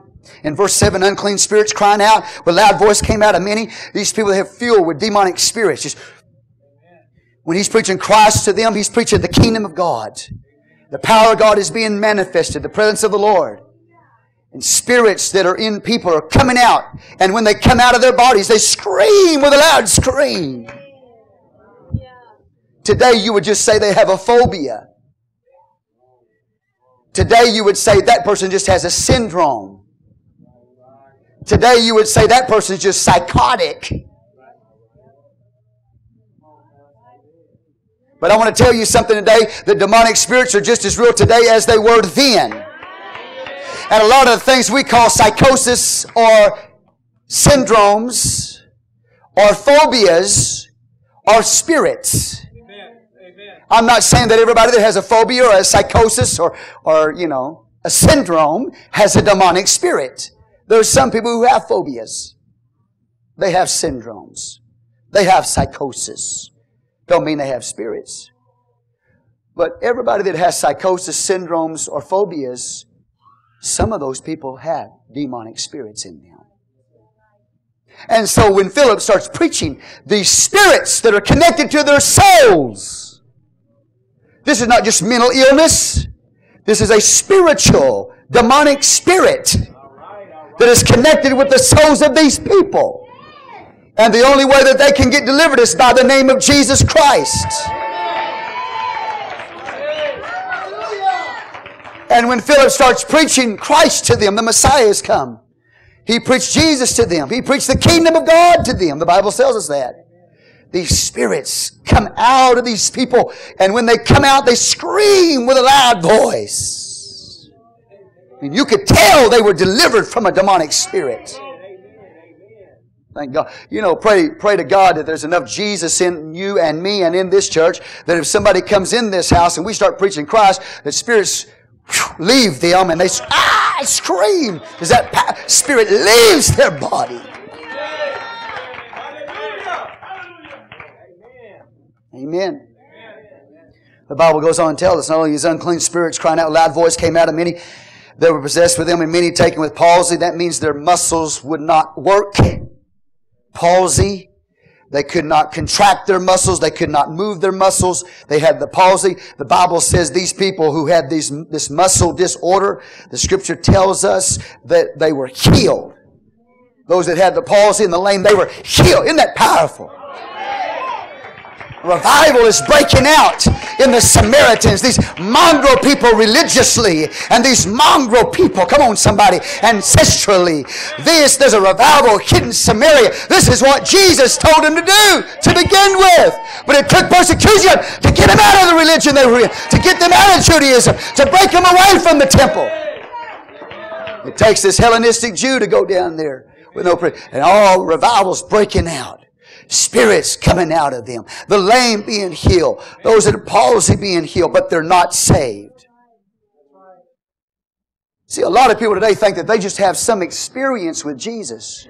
They equate an experience with Jesus as salvation. Some people get delivered of a demonic spirit, they think they're saved. No, they were just delivered of a demonic spirit. Some people have an experience of healing. They think that healing equals salvation. You can be healed and be delivered of demonic spirits and still be lost. We live in a world today that any experience with Jesus equates salvation. I'm going to show you what it takes to be saved. But thank God for the delivering working power of God. Demonic spirits coming out of these people, the palsy healed, the lame healed. Oh, this is a, a powerful, powerful revival in Samaria. And there was great joy in that city. Great joy. When you get right with God, when people start getting right with God, joy comes back. Let me tell you something. If you and I this morning, I don't care who you are, saved or not, if you're not right with God, you have no joy. But when you get right with God and there's a move of God in your church, the joy will hit you and it will hit the church. But you have to be right with God to have joy. I see people, things working on them all the time. Spirits or things going on in their life, working all the time. They don't have any joy. You get right with God and the joy is going to come back. Come on. Nobody can take your joy. If you'll just get right with God Almighty, if you'll get right with the Lord Jesus Christ, you'll get your joy back. Instead of pointing your finger at this situation, that circumstance, and this is why I'm not happy. That, oh, I don't feel good today. Forget it. Get right with God, and your joy will come back. Because joy, the Bible says, The kingdom of God is not meat and drink. It's not that ritualistic ceremonial uh, anymore. It's not meat and drink. It's not in the ceremonies anymore. But it's righteousness and peace and joy in the Holy Ghost. In the Holy Ghost.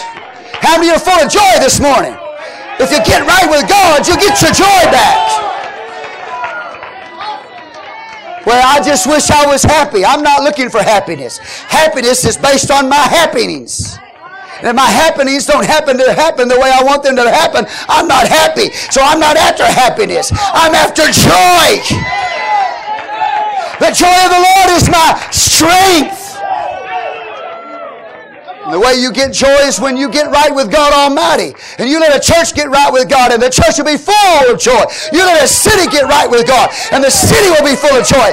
You let a house get right with God, and the house will be filled with joy. Not happiness. Happiness can take your happiness away, but nothing can take your joy. I can put you on a guillotine, cut your head off, and you can go out singing. You hear what I'm telling you? They can put you, they can feed you to lions. But if you're right with God Almighty, you can stand in the amphitheater and sing the praises of God Almighty and the lions devouring you, but you still got your joy. Nobody can take that away from you if you're right with God. Reason why the church as a whole doesn't have joy because the church isn't right with God. It's not right with God. Get right with God. Here we go. Joy hitting that place. But that's not salvation. They're moving toward God.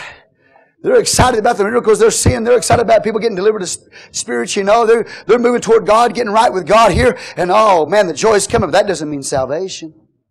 See, well, I was just so happy when I went to church today. Doesn't mean you're saved. Oh, well, I wasn't happy when I went to church. Well, you might want to praise God for that too.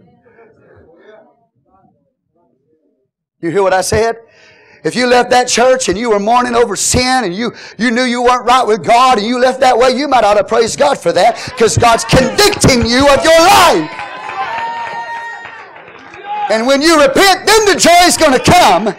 But sometimes you have to have some sorrow. You have to have some godly sorrow before that joy can come. That's called repentance. So you don't always come to church just to be happy. I don't come here today to be happy. Hallelujah to the Lamb. If I came to church to be happy, I probably would never come to church, man. I'm telling you the truth right now. I didn't come to church to get happy. I came to get right with God. And if I'm not right with God, I won't have joy. But when I get it right, when I repent and I get it right, the joy of the Lord floods my soul.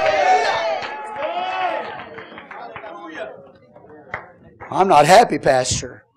Well, I don't really care. Get right with God, and your joy will fill your soul. Hallelujah to the Lamb. Make me happy, Pastor. I can't make you happy. Your wife can't even make you happy. You can't even make your wife happy. You want me to make you happy? You come to church? No, I call you to God. I call you to get right with God. And when you get right with God, then you'll leave singing. Then you'll leave rejoicing. I can't make you happy. I can't put on enough programs. I can't bring enough monkeys into church and make them ride their tricycles enough. I can't throw enough peanuts at you to make you happy. You don't know me by now. You, you know me now. I never am going to try to make you happy. That's impossible. I'll call you to God. I'll preach Christ to you. And if you'll get right, Jesus, the joy will be there. Well, I feel the Holy Ghost here today. I'm going to church today so I can be happy. Oh, I'm going to church today to be right with God. I'm going to church to be right with God. I'm going to church to hear the word of God. It might slap me upside the head, but I thank God. Let his word slap me upside the head, wake me up, shake me up. Yeah. Forget your philosophy. Forget your philosophy. Joy is something that's rooted in the Spirit of God. And that's what He gives us. Amen. I thank God. You know, I, have seen I've seen some brothers in the church. They're so full of joy they cry. They're so full of joy. That's strange. So joy doesn't have anything to do with happiness. Joy has to do with some work of God that's taking place in your life. Hallelujah.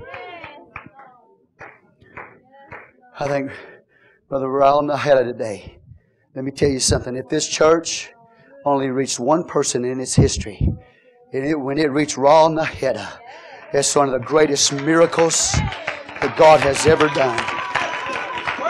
Snatched him, literally snatched him off his deathbed the man weighed 300 pounds or better. Snatched him off his deathbed. Addicted to drugs. I, I don't even, I can't even remember how many uh, beers he drank a day. I, I couldn't believe when I read his testimony how many beers a day he was drinking. Addicted to, to drinking and smoking dope on the side at the same time. On his deathbed, overweight. Friend, they, they were saying it's over for him. Look at him now. That's one of the greatest miracles that God has done in this church is Brother Raul Naheda. Saved that brother, pulled him off his deathbed, broke his addiction to drugs, broke his addiction to alcohol, and now he's in the church. He's not in a grave. He's not dead. He's living. He's alive.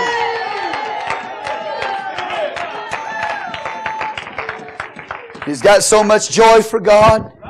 He's, he just he's full of joy. Just full of joy. He said, he, he, he said, Pastor, you buy the materials, buy that tile in the front. I want to put tile in the church. We got the material. I want to tell you something, friend. We got, he was there right after we made the decision what tile to put in there. He was there laying it down. He, he, he's, oh, he's something else, man. Something else. It's finished. He, he didn't let it, well, I'll put a towel down today and, and then I'll come back next week and I'll put down another towel, you know.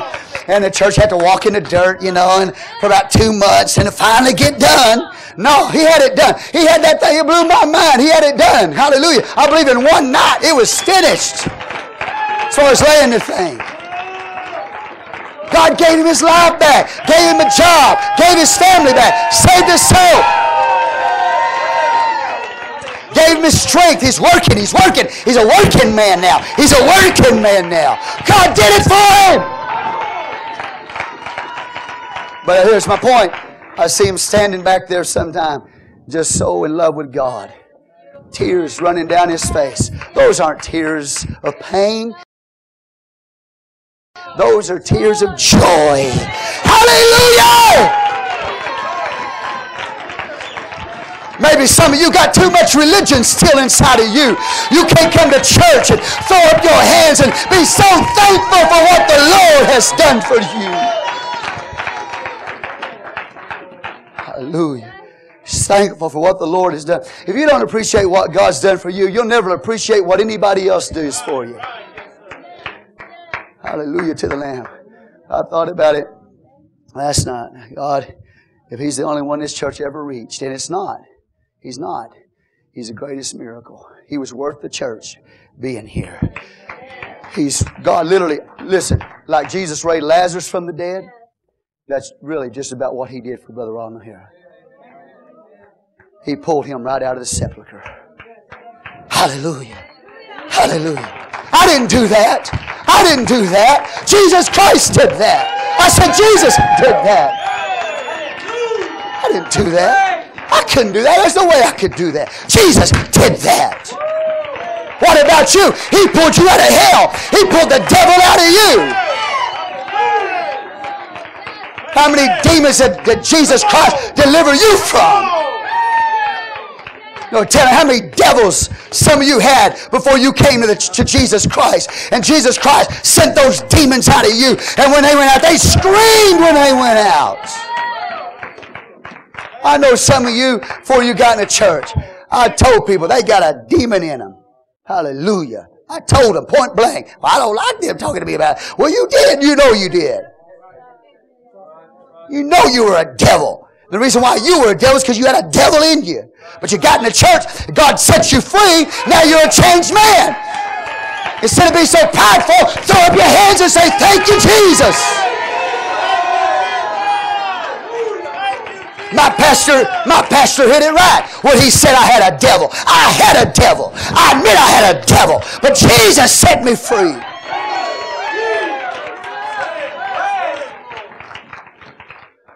You understand? Joy of the Lord. The addictions that were broken in your life. Some, God brought you out of gangs and brought you out of mafias and brought you out of drug rings and all kinds of stupid stuff. Hallelujah. Hallelujah. You ought to be thankful today for what the Lord has done in your life. Joy unspeakable and full of glory. I tell you what, when they looked on Stephen's face, he shone, his face shone like an angel. They killing him, rocks in his mouth, rocks in his ears, rocks in his eyes. Dying in bones cracking, breaking skull, broken, dying, but with the glory of God on his face. Don't talk to me about, well, I'm just not happy. Don't give me that foolishness. You're not under a pile of rocks today. But even if you were right now, you could have the joy of the Lord.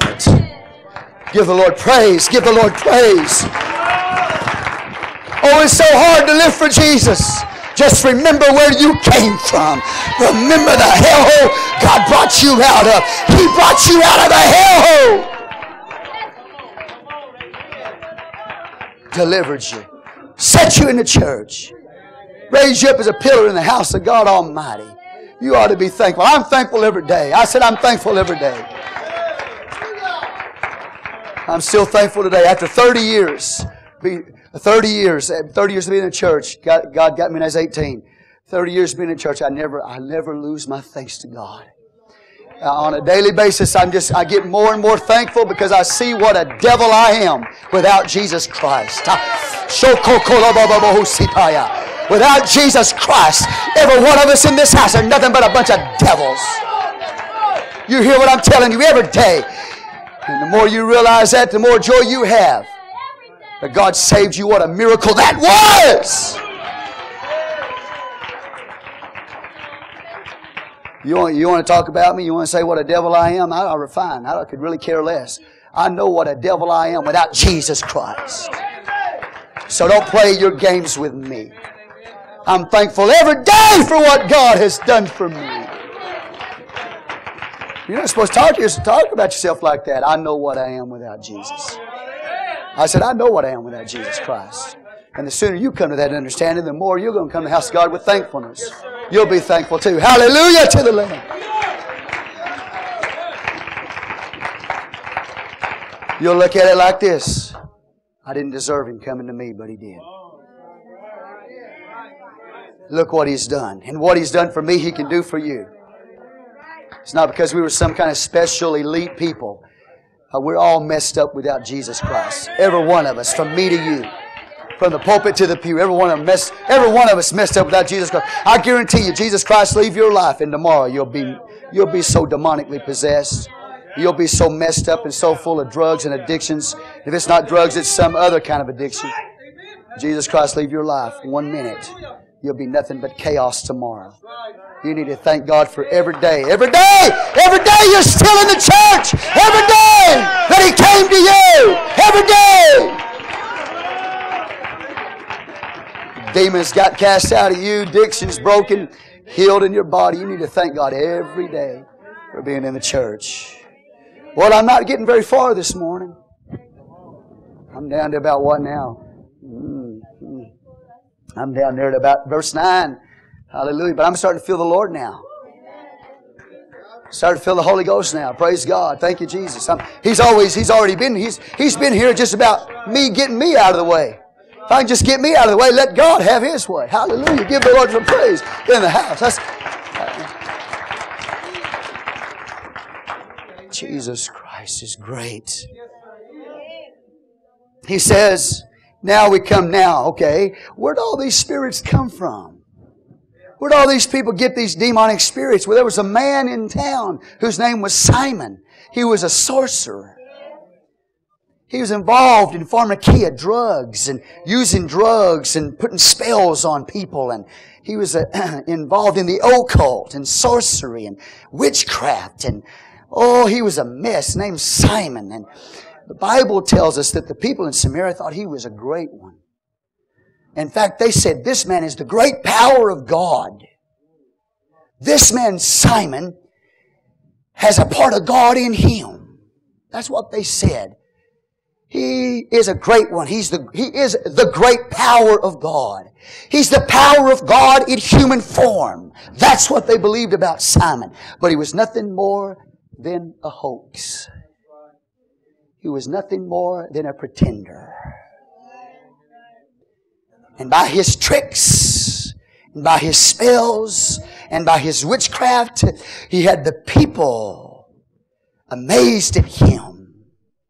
And so the Bible says this man Simon, these spirits all over the place in people, you know, and Simon the sorcerer is here in this city. The scripture tells us he used sorcery. He bewitched the people. That means he put them under a spell. They were amazed at him. It was nothing but tricks. There was a manifestation. It was a manifestation of demon power. You with me right now? And he knew it. He knew he was a phony.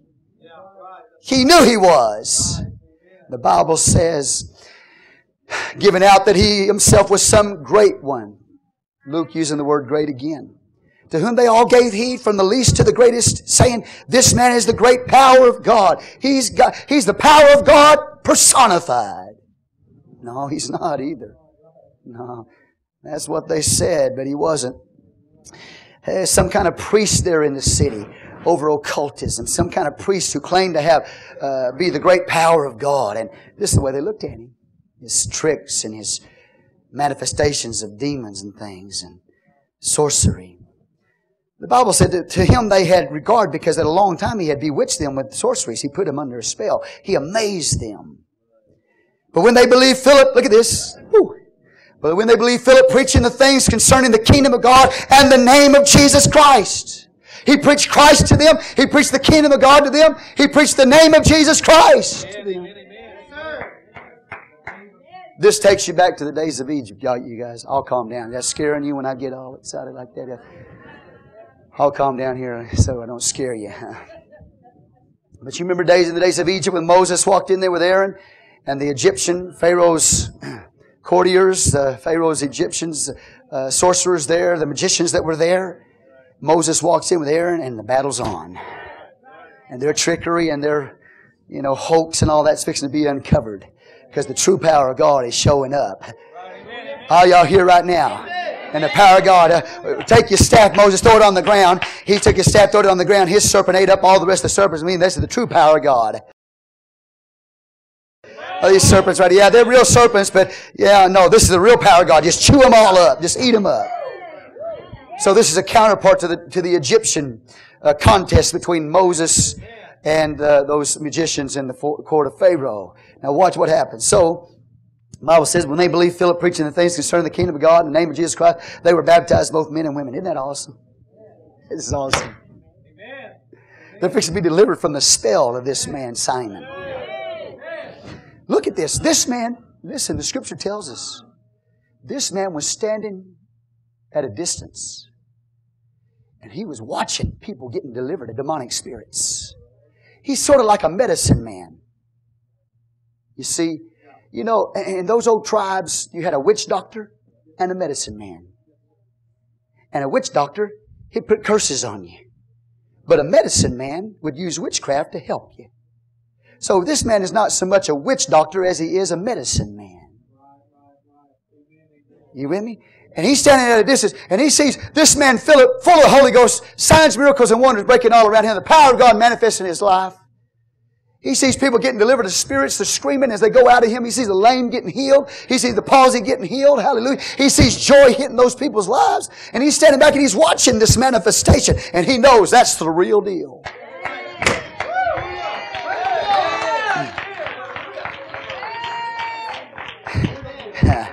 Yeah, hallelujah. and as he's preaching, Bible says they're believing. These people are believing. He's preaching the things concerning the kingdom of God. kingdom of God is not meat and drink, but righteous peace and joy in the Holy Ghost. That means I know he was preaching the Holy Ghost to them. Because the kingdom of God, Romans 14 says, kingdom of God is not meat and drink, but righteousness, peace, and joy in the Holy Ghost. He says, I preach the name of Jesus Christ to them. Look at that. The name of Jesus Christ. They were baptized both men and women. So now, we're moving beyond deliverance and we're moving beyond miracles. We're now moving to the realm of salvation of the soul. salvation of the soul. So now these people in Samaria are getting baptized in the name of the Lord Jesus. Water baptized in the name of the Lord Jesus. Not in the titles Father, Son, and Holy Ghost, but in the name of the Father, Son, and Holy Ghost. The name of the Lord Jesus Christ. So what did he preach? He preached Christ. What did he preach? The kingdom of God. What did he preach? The name of the Lord, Jesus Christ. And when he did, they were baptized in the name of the Lord, Jesus Christ.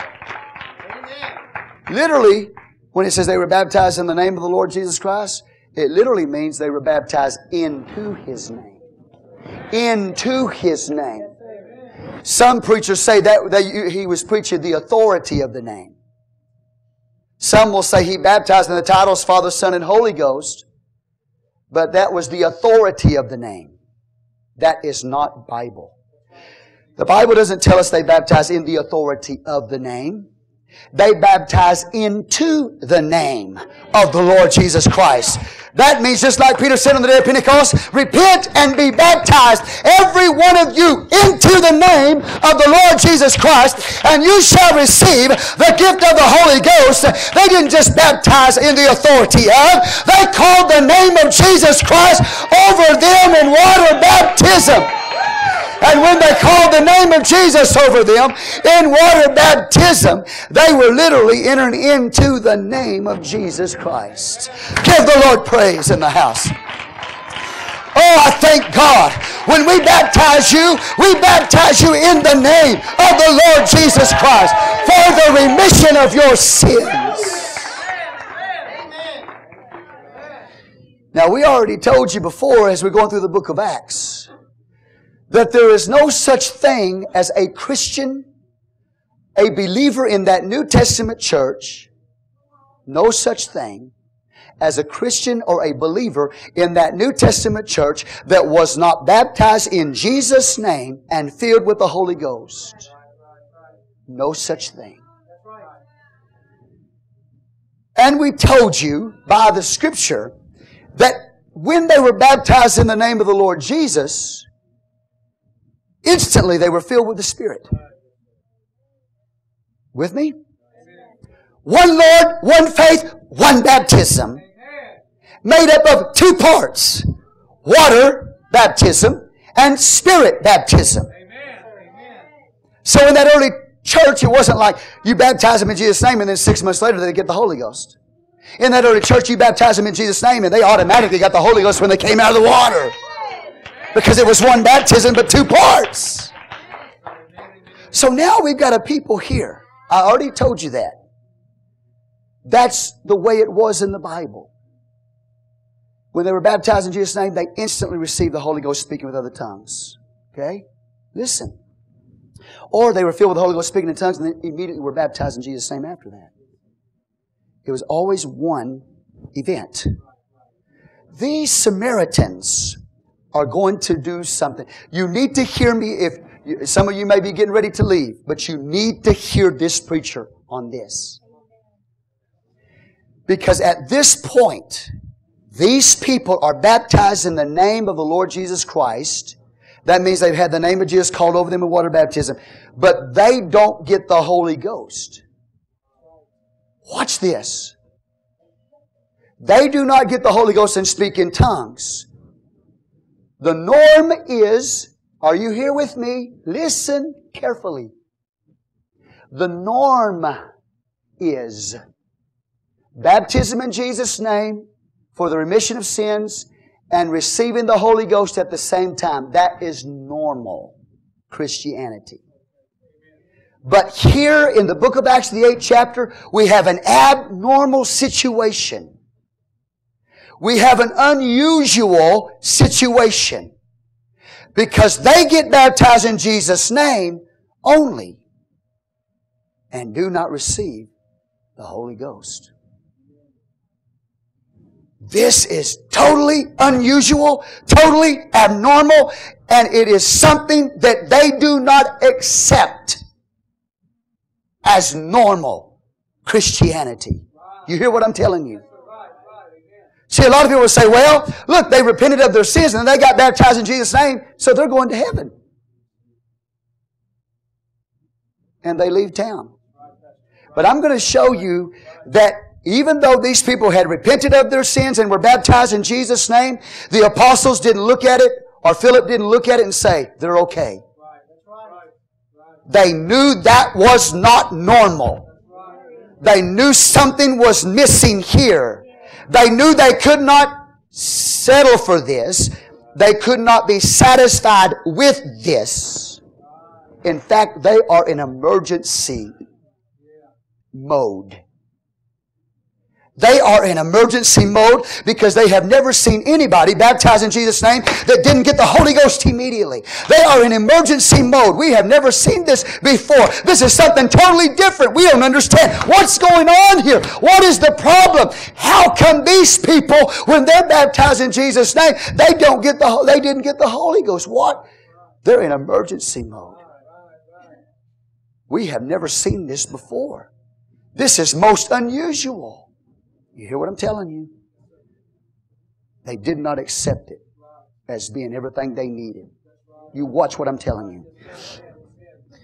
So the Bible says, also Simon, he believed he was baptized, verse 13. When he was baptized, he continued with Philip and wanted to behold the miracles and signs which were done. And now when the apostles were Jerusalem heard that Samaria had received the word of God, they sent unto them Peter and John who when they were come down prayed for them that they might receive the Holy Ghost. For as yet he was falling upon none of them, only they were baptized in the name of the Lord Jesus. That word only lets you know there's something that's missing. They only, only, only were baptized in the name of the Lord Jesus. Only. He said they didn't receive the Spirit. Catch me, church. Hear what I'm telling you. The doctrine of most churches today is that when you're baptized in water, they equate that baptism in water as receiving the Spirit. I'm telling you, these people were baptized in water, but the Scripture says they didn't receive the Holy Ghost. How is it that the apostles when they, when, watch this, when Philip baptizing these people in Jesus' name, they're coming out of the water, how could they tell that those people hadn't received the Holy Ghost?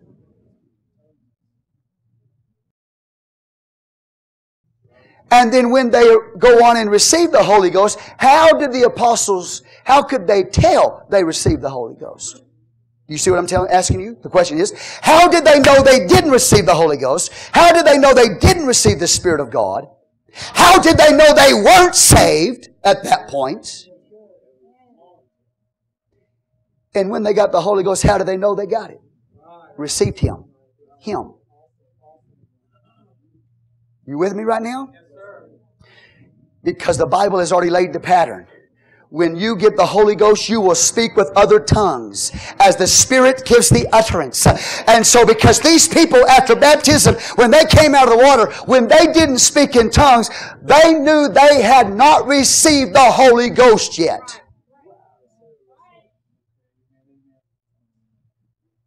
I hate to be crossing. No, I don't hate to do it. I'm going to do it anyway. I'm going to cross your theology. They were looking for the outward visible sign that these people received the Holy Ghost, and it was the same outward visible sign of the day of Pentecost. They heard them speak with other tongues. Because these people weren't speaking in tongues when they came out of the water, they knew they hadn't received the Holy Ghost yet. Did you hear what I said? Like I say, most people say, well, you got the Spirit when you repented. You got the Spirit when you went and shook the pastor's hand. They will tell you you got the Spirit of God when you went to an altar and repented of sin. You, you follow me?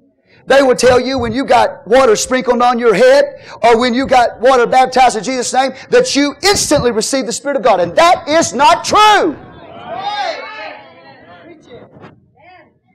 These people were baptized in Jesus' name but did not have the Spirit of God. That means they are not saved.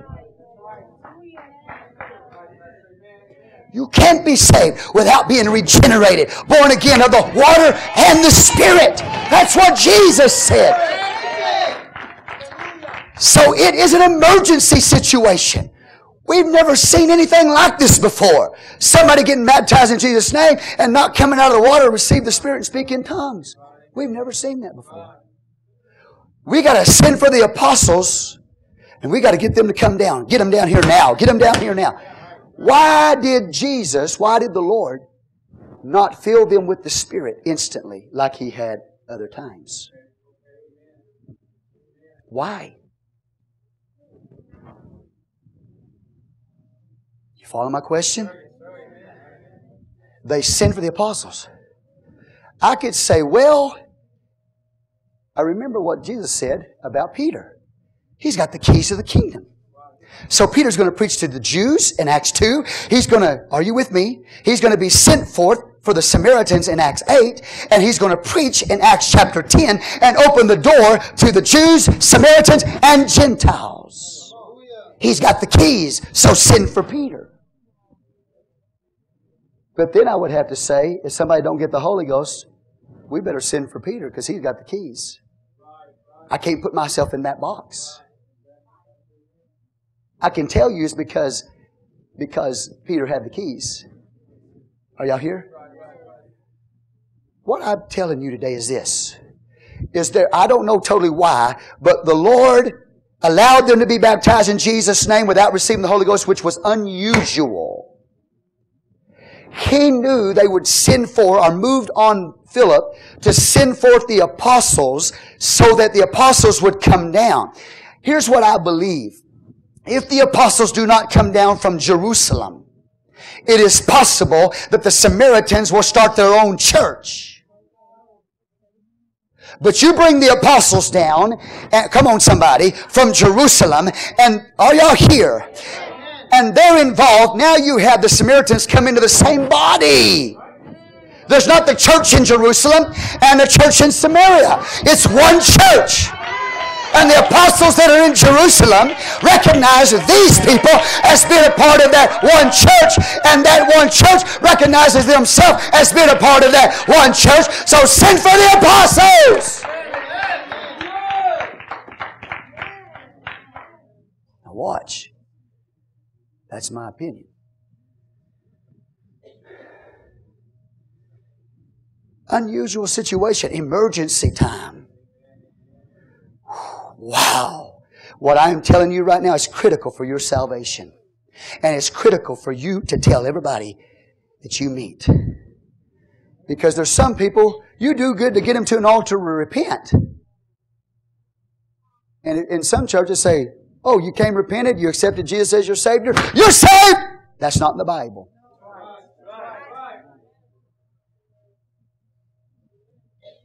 Well, let's get them beyond repentance. Let's get them baptized in Jesus' name. They come out of the water, you look at them and say, You're saved! If they didn't get the Holy Ghost when they came out of the water speaking with other tongues, if they did not receive the Spirit of Jesus Christ when they came out of that water, or before they came out of that water, they are not saved. So listen. Philip is not satisfied with their experience of just baptism in Jesus' name. He knows they need more than that to be plunged into the messianic kingdom. So, they send for Peter and John. And the Bible tells us, look at this, verse 15, who when they were come down prayed for them that they might receive the Holy Ghost. For as yet he was fallen upon none of them, only they were baptized, only they were baptized in the name of the Lord Jesus. Then laid they their hands on them and they received the Holy Ghost. And when Simon saw that through laying on uh, the apostles' hands the Holy Ghost was given, he offered him them money. What did he see? What was the outward visible manifestation that let the apostles know and let Simon know that these people who did not have the Holy Ghost just got the Holy Ghost? It was the same thing that happened on the day of Pentecost. When they were filled with the Spirit, they all began to speak with other tongues as the Spirit gave the utterance. And until you hear that person speaking in tongues, until you speak in tongues, we cannot tell you or say to you that you have been filled with the Spirit of God. You're not seeking tongues. You're seeking the Spirit. But when you get the Spirit, you will speak with tongues. You're not seeking power. You're seeking God. But when you get God, you'll get power. You're not seeking miracles, you're seeking the presence of Jesus. But when you get the presence of Jesus, the miracles and signs will follow you. You're not running after miracles, they're running after you.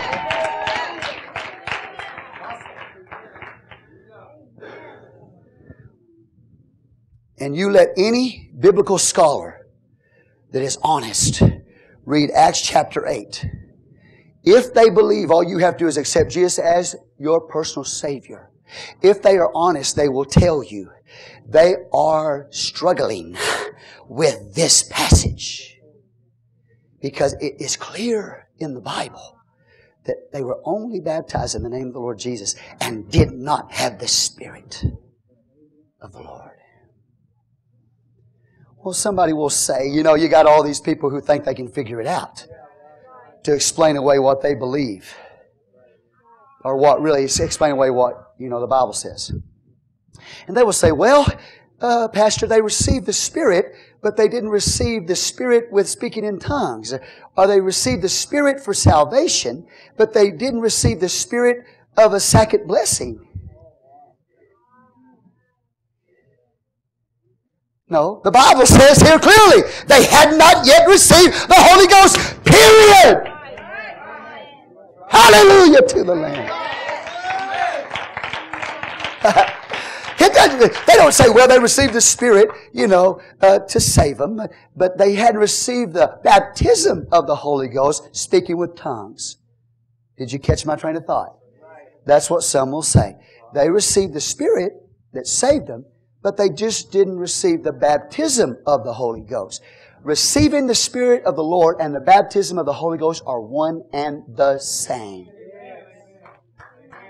Jesus, give Him praise! Give Him praise! Oh, I thank God for the truth! So now, they're water baptized in Jesus' name, and now they're filled with the Holy Ghost, and there was an outward sign and I know by the Word of God that it was tongues that let the apostles know and even Simon know they just received the Spirit of the Lord. They received the Holy Ghost. Give the Lord praise. Give the Lord praise. Give the, and you have no right, you have no right, no authority to ever tell anybody they have been filled with the Spirit or have received the Spirit.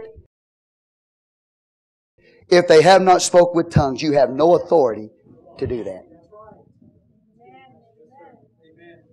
So we baptize people in Jesus' name, and you should instantly receive the Holy Ghost speaking in other tongues.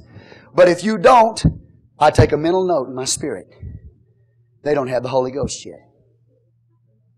And we're going to keep praying for you, and we're going to keep believing God for you until you do. And when you do, then we will tell you you're not abnormal, you're normal. You're not unusual. Oh, woo, woo. To God. Glory to God. Glory to God. So there was a space of time, I want to tell you, there was a space of time, these people baptized in Jesus' name, there was a space of time they didn't get the Holy Ghost, which was unusual and abnormal for that New Testament church. They hadn't experienced this before, so we better get the apostles down here. We got to get some help with this one, because we can't leave this the way it is. It is not acceptable. We are not satisfied with just that experience. Oh, you ought to lift your hands and praise God for the truth now.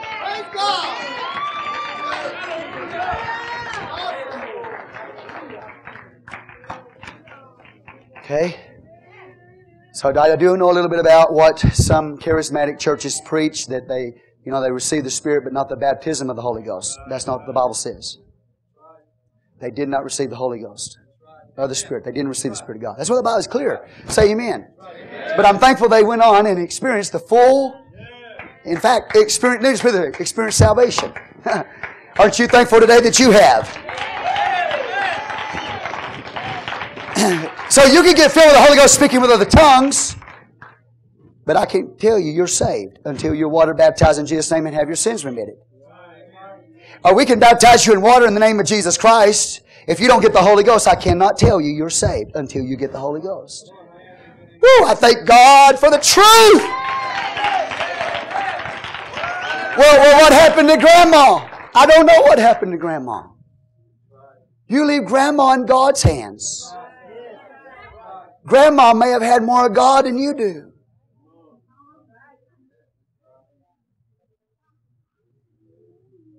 You hear what I'm telling you? Um, grandma and grandpa, they were good church going people, but they didn't get baptized and get the Holy Ghost. Stay with this Bible. You have no authority to go outside of this Bible and tell somebody they need less than this. No authority. Okay? Hallelujah. I'll leave that in God's hands. Leave it in God's hands. Praise the Lord. Give the Lord praise. Woo! So we know how Jerusalem experienced revival.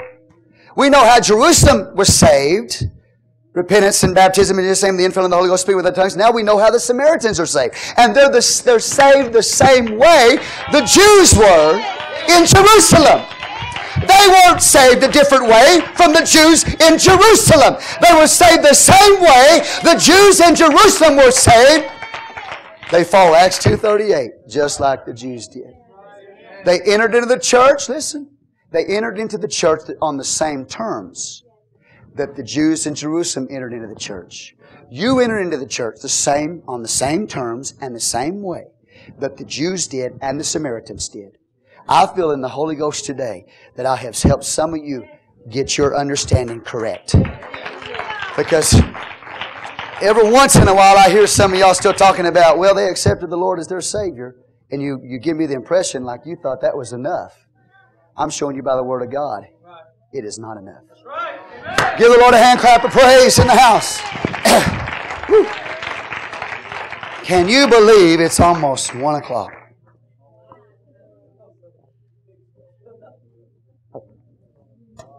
Are y'all awake?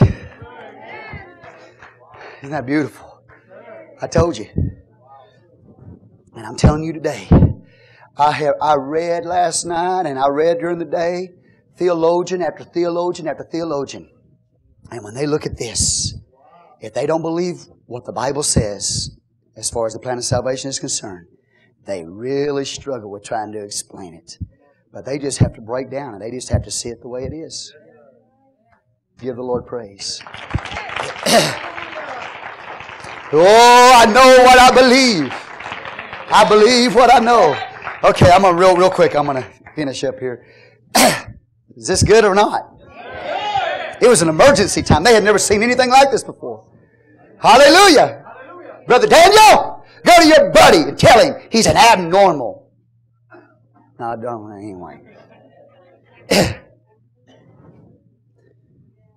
and you're just you're not you're not totally there. You're not totally there yet.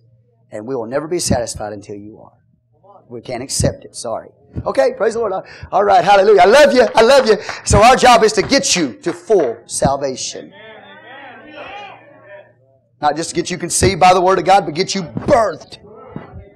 You can be conceived, but not born. You can die in the womb. You can die after being conceived.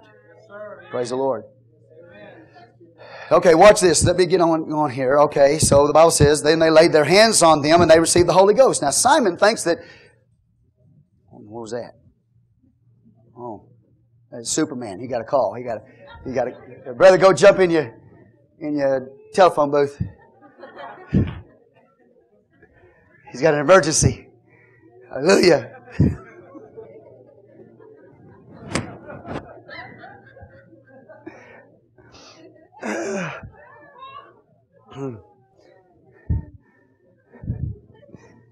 okay, okay, hallelujah.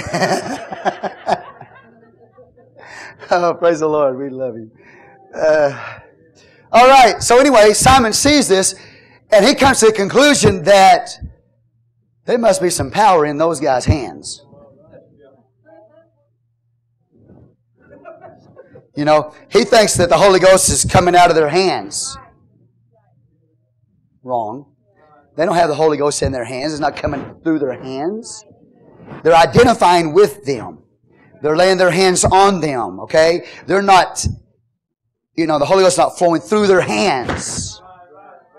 Okay, there's a point of contact. They're, they're, they're identifying with the person. They're praying for them, okay? And so the Holy Ghost comes on him. Now, you say, well, that means that an apostle has lay his hands on for you to receive the Holy Ghost. No, that's not true.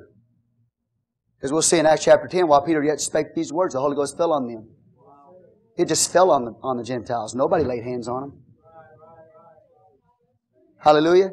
I'm going to be preaching the Word of God right now, and I'm preaching the Word of God while you're sitting right there. The Holy Ghost can fall on you, and you can start start speaking in tongues, and I never laid one hand on you, or nobody in this church lays a hand on you. You get the Holy Ghost. So this is not, it's not because, it is not because they had to put their hands on them. Okay, say amen. But anyway, they did. So, they laid their hands on them and they received the Holy Ghost. Praise God. and once, and when Simon saw that through the laying on the hands of the apostles, the, the Holy Ghost was given, he offered them money. He said, Oh, I want it. I want that. I want that ability to lay hands on whoever I want to and that power flow through me. See, what he was after was the power, not the presence of Jesus. He was after the miracles. He was after the supernatural. But he wasn't, he, are y'all here with me? That's why I said you're not seeking tongues, you're seeking the Holy Ghost. You're not seeking the supernatural, you're seeking the life of God. It's not life in the powers, it's life in the Spirit. Hallelujah. I'm not seeking power. I'm seeking God. I'm not seeking supernatural miracles. I'm seeking the presence of the Lord. Okay? Some people, when they come and receive the Holy Ghost, they're seeking tongues. You don't seek tongues. You seek the Holy Ghost, and tongues will, will be the manifestation of that.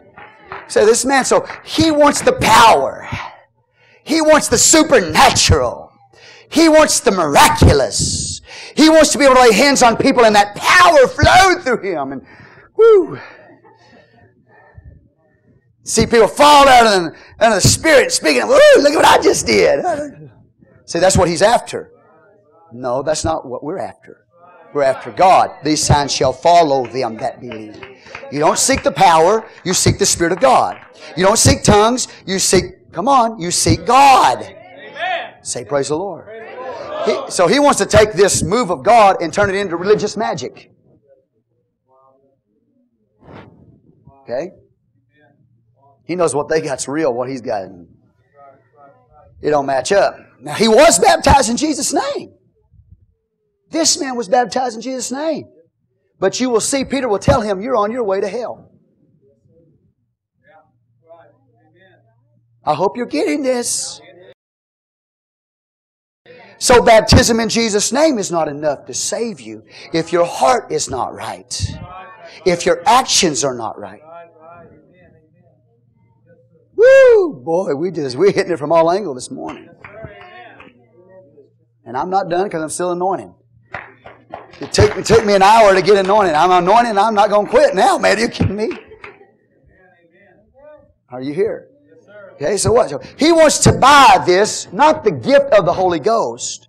The word gift is dorea, which means a free gift. You can't buy the Holy Ghost. You can't buy healing. You can't buy a miracle. You can't buy the gift of the Holy Ghost speaking in tongues. Are you with me? So he's not wanting to buy the gift of the Holy Ghost. He's wanting to buy the ability to lay hands on people so they can receive the Holy Ghost. He wants that power for himself. Because remember, he's the great power of God. They said. But he's not. When he says he's willing to pay for it, willing to purchase it, that means he's willing to give everything he's got. This man, Simon, if you will study the background of this man, this man was extremely wealthy. And he's willing to give not just money, but he's willing to give all of his land, everything he's got to be able to have this power to lay hands on people who don't have the Holy Ghost. And they receive the Spirit. He's willing to buy that ability. Okay? Now let me say this with you today, with to you, if you will, let me. And I, I believe you will because I'm going to say it anyway, you know. That doesn't mean you're going to receive it. But there's some people who give because they want to control. Witchcraft is control. He wanted to buy this so he could control people with that power. Listen. Some people give because they want to control. Some people give because they're cheerful givers and they just love God. They bring their tithe and their offering to the Lord and they are so thankful and they're cheerful to give it and they're excited about doing it. Hallelujah. They have no ulterior motives. They're not giving it because they want to control. They're not giving because they want to be recognized. They're not giving because they want to be in, in an office. They're not giving so they can buy a gift from God or buy healing from God or buy the, you know what I'm saying? Buy a miracle from God or buying supernatural things from God. That's not why they're giving. They're not giving so they buy something from God. They give because they're a cheerful giver. Amen. Some people give because they want to control. Some people are cheerful givers. And then some people give with an attitude, well, I'm going to give so that if we leave the church, or if we're not in this church, I'm going to give this so you can see what you're going to miss when we go. And I have felt that spirit on some. well, look what you missed. I'm leaving the church, but I'm going to send my last tithe check to you so you'll see what you missed. I can discern that spirit just like that. Care nothing about it. I thank God for the tithe. The tithe support me and my family. Thank God for that. Thank God for the offerings you bring. But I'm going to tell you something. It does not control us.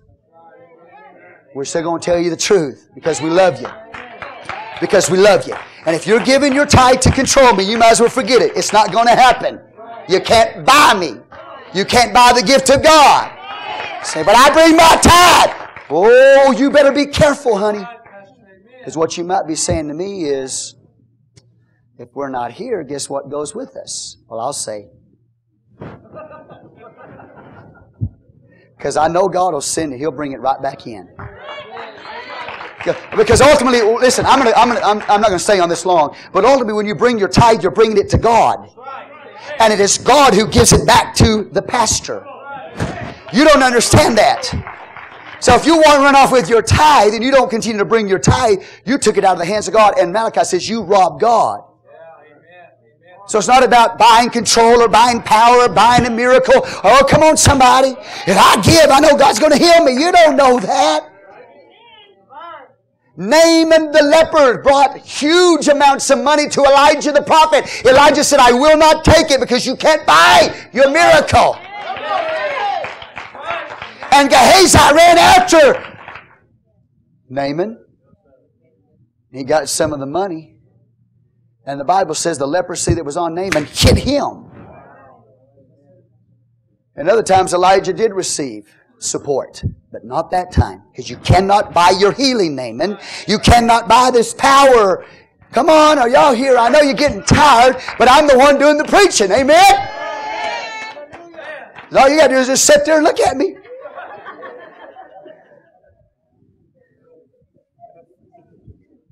Now listen, this man was baptized in Jesus' name.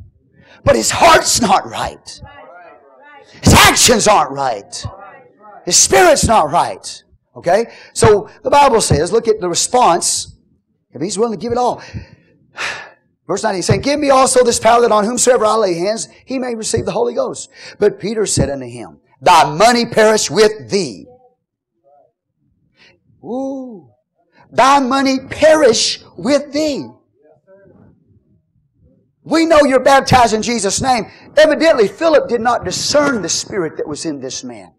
It took an apostle to discern his spirit. But Peter discerns the spirit that's in Simon.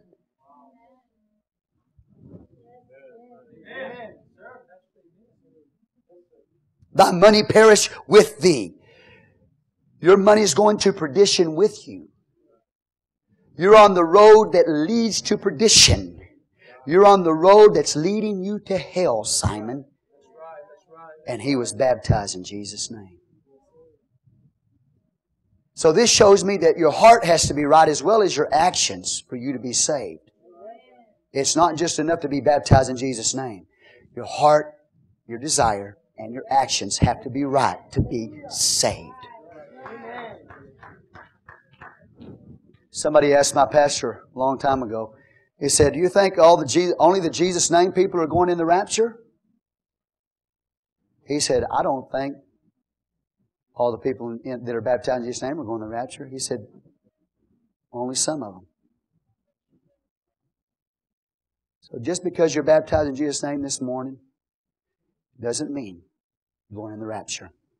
If your heart and your actions are not right, you can still die and go to hell. Now, I'm not trying to take hope away from you. I'm just telling you.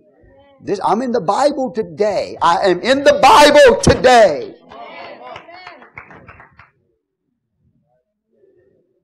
Really, you know what he said? Now, I, I, don't take this. I'm not cussing.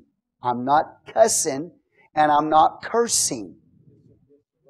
Okay? So don't walk out of here and say that my pastor cusses at us. I don't believe in cussing preachers.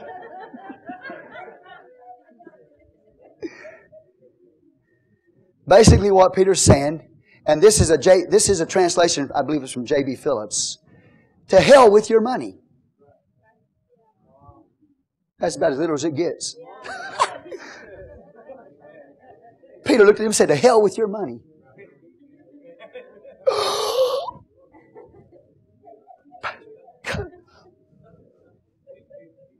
All right, now I'm not using that in a cussing way. I'm hell's a real place. Okay? So you're going to hell. If you don't repent, you're going to hell, and your money can go to hell with you.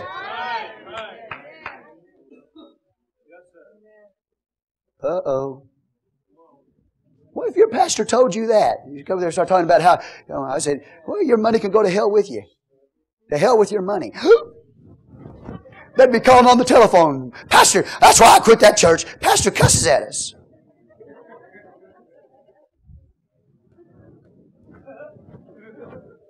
Just tell them that's the literal translation.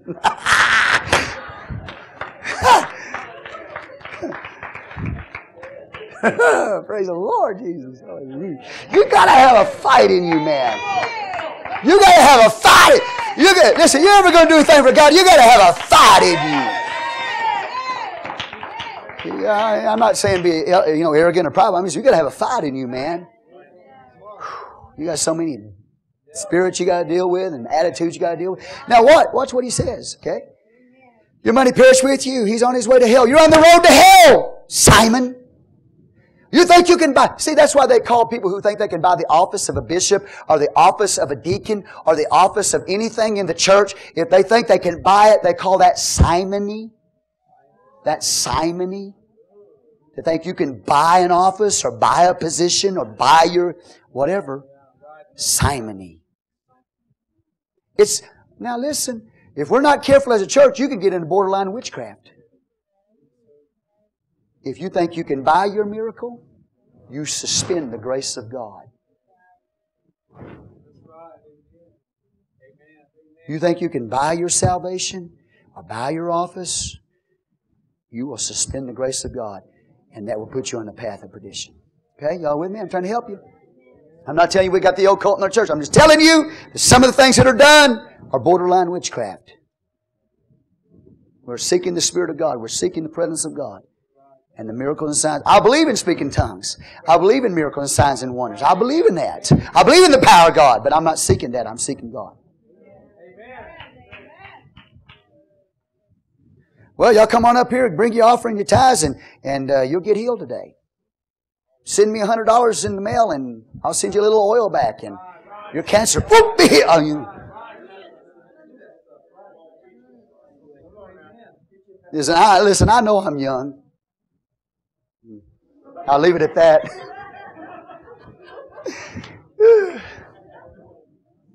but I walked in a, in a house one day, long time ago, and I was my pastor in my first church, you know, this. And they had this big old picture of a televangelist on their, on their ice box, or their refrigerator. I, am I told you I was young, but I'm going, dating myself. Um, refrigerator in my day was an ice box, so I'm dating myself. But anyway, on the refrigerator, as you know it, they had a big old picture of that televangelist. And I, man, that's my first church. I'm young, you know. I walk in there, I see that picture. I said, you better get that off your refrigerator. And I said, and they didn't tell me anything, but I said, you better stop supporting him. He's a charlatan. He's like Simon. Yeah, yeah. Really? I said, yeah. yeah right, right. And I said, and explain to him. Okay? He, he claims you send him money and you'll get your miracle, you'll get your healing. Simony! Borderline occultism. You know what he did? What they do is they open the letter, pull the check out, throw your prayer request in the trash can.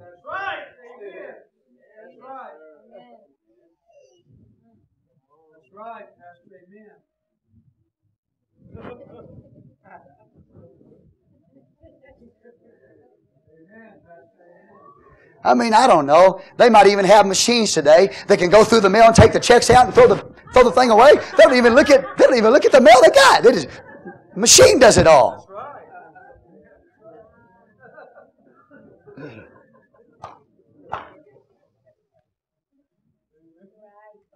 Okay, I'm almost done. I promise you, I'm almost done. Ooh, man. you know, I've told you this story before. I had an older woman come to our church when we were over here on Brazos. We just started the church. Didn't even have carpet on the floor. Didn't even have a ceiling like this. We had a metal roof. It was a barn we were having church in. This lady comes to church, you know, she got a lot of money. One of the sisters of the church called me up on the phone, Pastor, this woman's got a lot of money. Maybe she'll put carpet in our church. I said, I don't want her money. I don't want her money. Why, Pastor? Because she's got the spirit of control in her. And if I take her money, she's going to try to control me. I said, I don't want her money.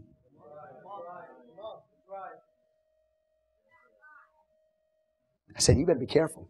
You better be careful. Not too long after that, this sister started working for this woman, waiting on this woman. I had to go find this sister in the boondocks. She was deathly sick. This woman had put a spirit of control so heavy on this sister in the church that she became ill in her body. I found out that she was very ill. I got in my car I knew the general area. I got in my car. I said, God, I don't know where this woman lives. You're going to have to lead me to her house. God said, go here, go there, go here, go there. He took me straight to this woman's house. I drove up in the front, got out of my car, went back to sister, and I prayed for her. I said, sister, you need to get out of here. Spirit of control working on you. But see, God showed that to me before all of that happened, that that sister was walking in control. If I received her money, she's going to try to control the church. I said, I don't want her money. Say amen. Hallelujah to the Lamb. Well, it, what was that spirit that was operating in that woman, witchcraft, made the sister deathly ill because she started looking to the woman as her support instead of trusting God. We have to learn to trust God. Oh, hallelujah. Uh, trust God. And if God uses people to bless you financially, thank God for it. If they obey the Word of God, praise God for it. But they cannot use that to control the ministry. Okay, I'm almost done. Are y'all with me? So he said, Your money's perishing with you. Because thou hast thought that the gift of God may be purchased with money. Thou hast neither part nor lot in this matter, for thy heart is not right in the sight of God. Repent therefore of thy wickedness, and pray God, if perhaps the thought of thine heart may be forgiven thee. For I perceive that thou art in the gall of bitterness and in the bond of iniquity. He said, Your heart's not right. He said, I perceive what's working in you is bitterness and iniquity. You're bitter because you see the success of Philip. You're bitter because you see the success of the apostles. You are bitter. You're full of bitterness and you're full of iniquity. You're bitter against the gospel. He Said, That's what's working in you. He said, I call you to repent. You're on your way to hell. Get rid of that bitterness, that gall, that yellow green poison that's working in you. Get it out of you, or it's going to send you to hell. Okay? He said, I know what's working in you is a bitterness and iniquity. Now, watch what he does. What does Simon do? Then answered Simon and said, Pray ye the Lord for me, that none of these things which ye have spoken come upon me. Notice he doesn't ask to be forgiven. He asks that the judgment not fall on him. I do not see where the man asks to be forgiven. I see where the man is asking that the judgment don't come on him. I don't see that this man repented. I'm not saying he didn't. I'm just saying that I don't see that he did. History tells you that he went over to Rome. Simon Magus, history says it. He went over to Rome, set up a statue to himself, and that Simon Peter and Simon Magnus were always at odds. And the Simon of Rome is not Simon Peter. The Simon of Rome is Simon this Simon. And I got that much documentation in my house that documents this historically. All right? I'll leave it at that. But I will tell you that this man is saying, Peter, pray for me that none of these things come upon me. I don't want to go to hell. But I don't see you repenting and saying, forgive me because I'm wrong. Watch. Why doesn't he say, I know I'm getting lengthy, but why doesn't he say, Lord Jesus, forgive me of this sin? I repent, I'm wrong. I'll tell you why. Because logic, reason, and judgment is different in every person. That's why normally you cannot win an argument. Because you come with your logic, reason, and judgment. You come with your view. We come with our view. And that's why most of the time arguments are not won. Because everybody has a different logic, reason, and judgment within them. Did you catch what I said? Very rare even when you've got an apostle like Peter, pronouncing this, the direction he's going in, pronouncing the judgment on him, very rare do you have somebody say, I'm wrong, you're right. Very rare. Because he's coming from his own view. He's coming from his own logic, reason, and judgment. Say amen. amen. Man. It takes a lot for a person to say, I'm wrong. I don't want to die and go to hell. Will you pray that I don't die and go to hell? Yeah, but you still got to repent. Your heart needs to get right. Your actions need to get right, even if you're baptized in Jesus' name. Because you can die and go to hell, even being baptized in Jesus' name, if your heart's full of bitterness and your life's full of iniquity. Are y'all getting tired? Y'all stay with me a little longer? How about this much longer? Amen.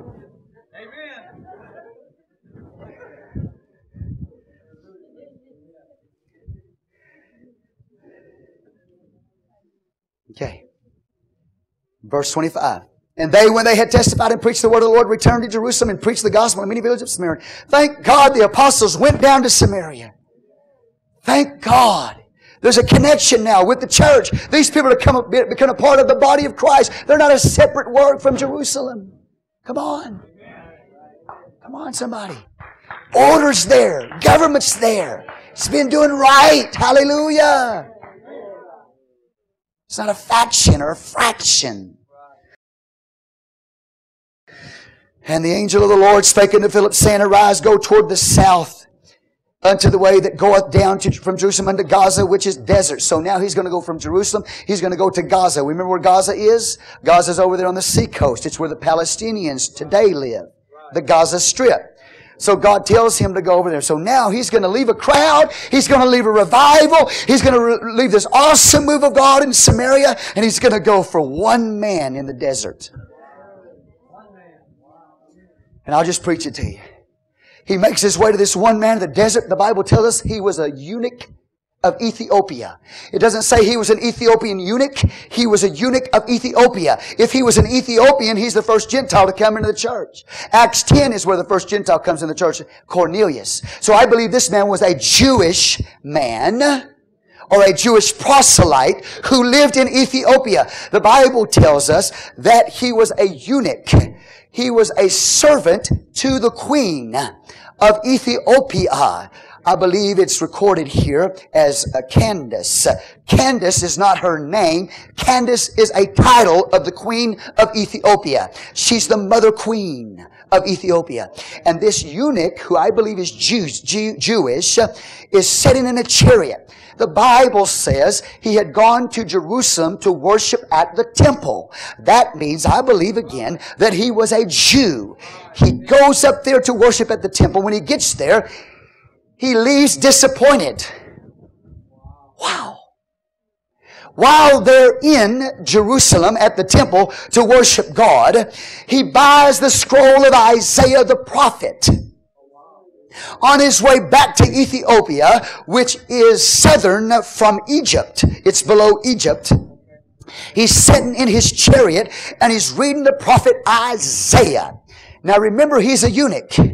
And as he reads Isaiah chapter 53, he believes he's reading about a eunuch that will come. Because he's reading about a man who will be cut off. Say, cut off that speaks to him of a eunuch situation. He will be cut off from the land of the living. Oh, hallelujah. He will die before generation. Who shall declare his generation? So he will be cut off, and who will declare his generation? He's going to die before he has natural children. And so the eunuch thinks he's reading about a eunuch that will come as he's reading Isaiah 53. Philip comes to him alongside the chariot. The Spirit of God says, catch up to the chariot. Get on that chariot with him. So he gets to the chariot and uh, the Bible says, Philip asked him, understandest what thou readest? I can't help it. I got the preacher in me. I just can't stop preaching. Understand what thou readest, or knowest thou what thou knowest? Because reading is simply, watch this, reading is knowing again. Reading is knowing again. Reading, when I read, I'm reading something that somebody knows that they put down in writing. So if I read, I'm knowing again. I'm repeating what is known. That's what the Greek word reading means. Okay. Knowest what thou reading, or understand, understandest what thou readeth. Do you know what you know again? Do you understand what you're reading? Oh, are y'all with me right now? You're knowing again. That means you're reading something that was known that somebody put down in words. But do you know what you know again? You're knowing it again. It was known before, now you're knowing it again by reading it. But do you know what you know again? That's the question. Understandest what thou readest. How can I, except some man teach me? Oh, hallelujah to the Lamb. Is the prophet talking about himself or is he talking about another? And the Bible says that Philip takes Isaiah 53 and he preaches Christ to him. The Bible, he's saying, okay, the Bible and the prophets are showing you Jesus Christ. It's Christological. It's about Jesus Christ. So he preached Christ to him. Uh, maybe it has some application to the prophet, maybe some application to his time, but it's about Jesus. Isaiah 53. He will be cut off from the land of the living. Who shall declare his generation? He is not a eunuch physically. He is a eunuch spiritually speaking. Oh, hallelujah. This gets the attention of the eunuch. Is there somebody that's going to come into this world that's like me, that cannot produce children? Is there somebody that's in this world uh, or that's going to come that will be cut off like me, that cannot get into the temple of Jerusalem because I'm a eunuch? I can't get into the kingdom of God because I'm a eunuch. Is there somebody that's coming that's like me? Am I reading about him?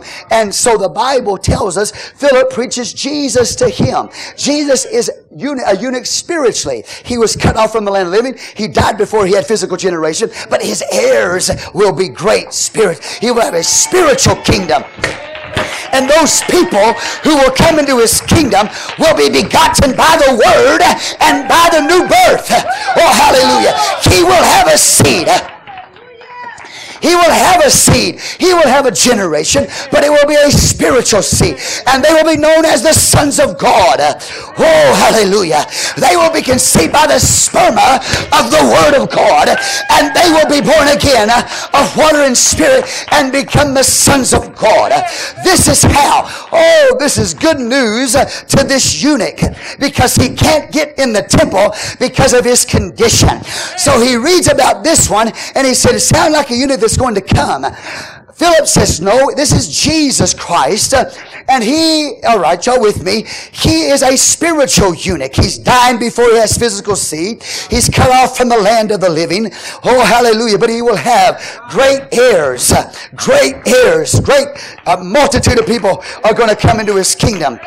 And so, eunuch, even though you cannot get into that temple in Jerusalem, and even though, eunuch, the priest could not explain it to you when you were in Jerusalem, and nobody in Jerusalem could tell you what it meant. You bought the prophet Isaiah, and you're reading it. Now I tell you, he said, I'll tell you what it means. Oh, this is awesome. The Bible says, after Philip gets through witnessing to him, the, oh yeah, the eunuch says, I want to be baptized in water. He said, There's water right there. There's, a, there's much water right there. He said, I want to be baptized in water. And so Philip says, If you believe with all your heart, who thou mayest be baptized. You can be baptized if you believe with all your heart. And so the eunuch says, I believe that Jesus is the Christ of God. I believe that Jesus uh, is the Son of God. And the Bible says they got down out of the chariot. And the Bible says they both went down into the water. He didn't go get a little water sprinkled on his head. They went down into the water. Oh, praise the Lord. In the name of Jesus. Now, how do I know it's in Jesus' name? Because that's the way they do it. In Jesus' name. That's how I know. And how do I know that he got the Holy Ghost? Uh, because the Bible didn't say he got the Holy Ghost. I know he got the Holy Ghost. Hallelujah. Because people baptized in his name got the Holy Ghost. And so the eunuch goes away after being baptized in Jesus' name. He goes away full of joy. Hallelujah. Now, when you study history, you'll find out that this eunuch of Ethiopia goes back to Ethiopia. And when he gets there, a revival breaks out. Oh, hallelujah to the Lamb. In fact, historically, it was such a powerful revival in Ethiopia that it outdid what happened in Samaria. That's why God sent this man, Philip, to one man in a desert, and they left the whole, he left the whole crowd for one man because there will be greater results through this Ethiopian or this eunuch of Ethiopia than Samaria would ever experience, historically speaking. Revival broke out in Ethiopia, history says. It went wild there uh, through this man. Oh, give the Lord praise in the house. So the eunuch saw in Isaiah 53 a story about a eunuch and it caught his attention. And Philip said, Let me explain it to you. It's Jesus Christ. So isn't this beautiful? So this man now is enabled to get into the kingdom of God by the new birth. You can't get in the temple now because of your physical condition over in Jerusalem. But Jesus can get you into the spiritual temple. Jesus can get you into the kingdom of God. Jesus can get you in where they can't. Jesus can get you in where religious can't. Jesus can get you in.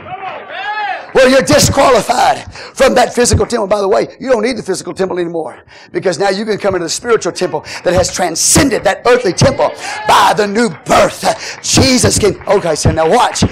Just what Stephen died for is so this gospel would break away from that temple ritual and go out to the world.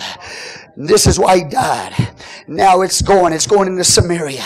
It's going into, this man now is going to go back to Ethiopia, a man with great authority, a potentate. Not just a servant, but a potentate. And he's going to hit that place by the power of God. God's going to flow through him and revival is going to break out through this eunuch of Ethiopia. And there's so much power there the Bible says that Philip is raptured from Gaza to Ashdod. The Bible says he's raptured from Ascalon. That's Ashdod. That's about 30 miles up the coast. That man, boom, God took him right there. Harpazo in the Greek. The Latin word coming from harpazo is the word we get raptio or rapture. Oh, he was raptured by the power of God. You, there, you wonder if God was there. You wonder if the Holy Ghost was there. The Spirit of God was there when he was baptized. There's so much power of God there that it raptured Philip to Ashdod up the coast around 15 to 35 miles, depending on how you measure it. There's enough power of God.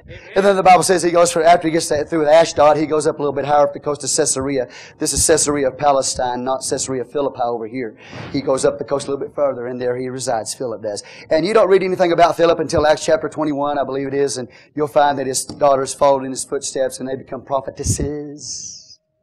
He's a great man of God. Hallelujah to the Lamb. That's the book of Acts, the eighth chapter. That's the actions of some of the actions of the Holy Ghost through some of the apostles. Right there in the book of Acts. I hope you learned a lot today. God bless your heart. I love you with all my heart. Thank you for staying. I know I was long, but I feel good now. I said, I feel good now.